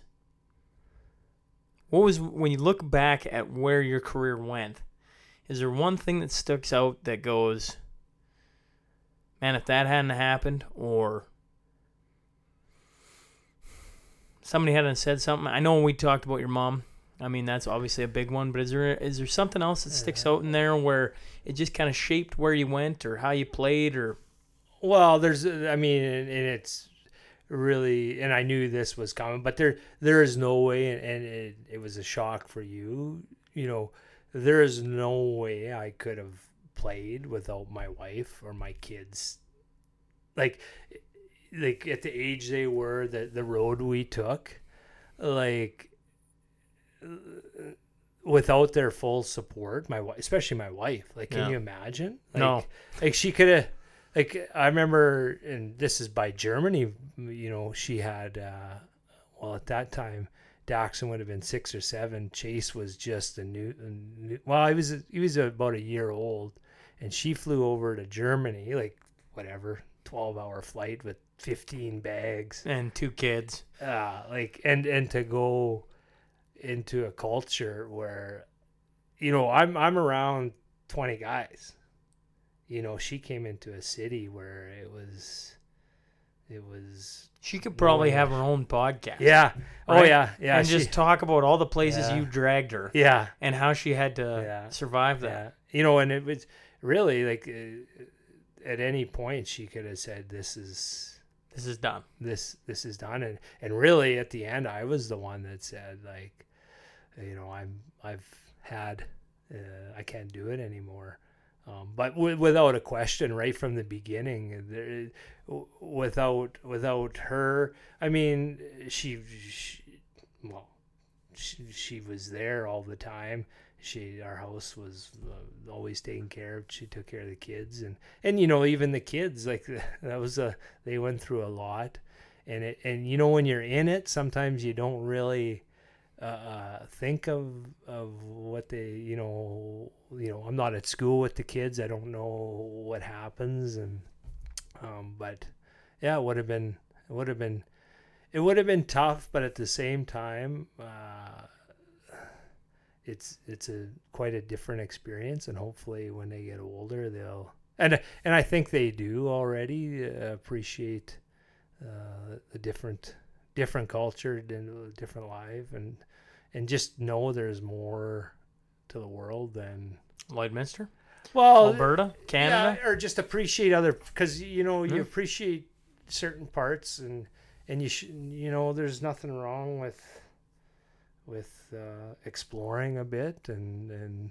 I've kind of it's almost kind of a curse too though you, you you're like oh geez you know what do I do next or you know you know Well, I remember being right in that mindset Yeah. when I first came home. yeah It was it took a I don't know about you, Yeah. but for me, when I first planted roots, I put that in air quotes. It was it was tough. It was probably a year in, and I was like, okay. kitchen It, well, I just yeah you know I went to Ontario, Wisconsin, Finland, and then you come back. I was in New York for a little bit, right? I lived in Minneapolis for a summer or part of a summer, right? Like you just explore the world Yeah. and you get accustomed to kind of life on the road and knowing that yeah, I'm going to be here for a little bit, but I'm going to right? I'm going to keep and I'm going to bounce and then all of a sudden for me and my you know, for my wife and I, we uh we needed that. We needed somebody to set some roots because if we didn't, we were just we were constantly bouncing. yeah And uh you know, and then all of a sudden it becomes comfortable, which Yeah. is which is interesting too. But in the beginning it was not. It was it was an itchy feeling. Like I'm I'm ready to I don't know where I'm ready to go to, but I'm ready to go somewhere. Like I can handle tomorrow we just pack up and we go to Honolulu for a week or a year. And then you head on over to the next spot. You head on over to the next spot. I I'm very impressed you could do it with kids because I having now three of my own. Kids is the reason that you don't like love my family, love my friends, yeah but truthfully, kids yeah. are what it is like. Man, I take three kids and I move across the world or I move anywhere. Yeah. Now you got to worry about them, and that's Yeah, I think it was just you know with the, the, schedule of the hockey, you know, because we did, we always had a house in North Battleford. Yeah. Like, and that's kind of, well, how I got into the the, the property uh, was in South Carolina. Like I remember because it was the the property boom there, like in the 2000s, in the early 2000s, late 90s, in the late 90s, um, where that house is worth that. And I was like, oh my! And then with my dad being involved, and and I'd come back in the summertime. I thought, like, basically, they're giving the land away for free in Battleford. I have a family. Well, why don't I just build a build something? You know. yeah. So I did it. It basically cost me very little. Like, well, the land was free basically because they had nothing to build, and then yeah, then a then a little boom hit, and I was like, well, that's easy enough. So then I did another one, did another one. Um, so now it's something that I Enjoy. well, it's a little different. I don't do it anymore just because I, I have a full time job now. So it's kind of, but it was same with the the property out in Meota. Like it's a cabin, and but still, it's we enjoy doing upgrades and stuff out there. So Oh, cool. Well, I have to say, I'm glad I finally got you on. Uh, you know, it took people are starting to hear this more and more. Daryl Blandowski last Yeah. week was the same way. It, it it takes time some sometimes with Yeah. with guests to get them on. I'm glad uh, you made the decision to hop on. It was a lot of fun. I hope you enjoyed yourself. I know I enjoyed myself. We're closing in on three hours. If Oh, you can believe that, right? My bedtime. Yeah, that's right. But I really appreciate you stopping in and uh, and sharing your your story with us and uh, having a couple laughs. It's been really enjoyable.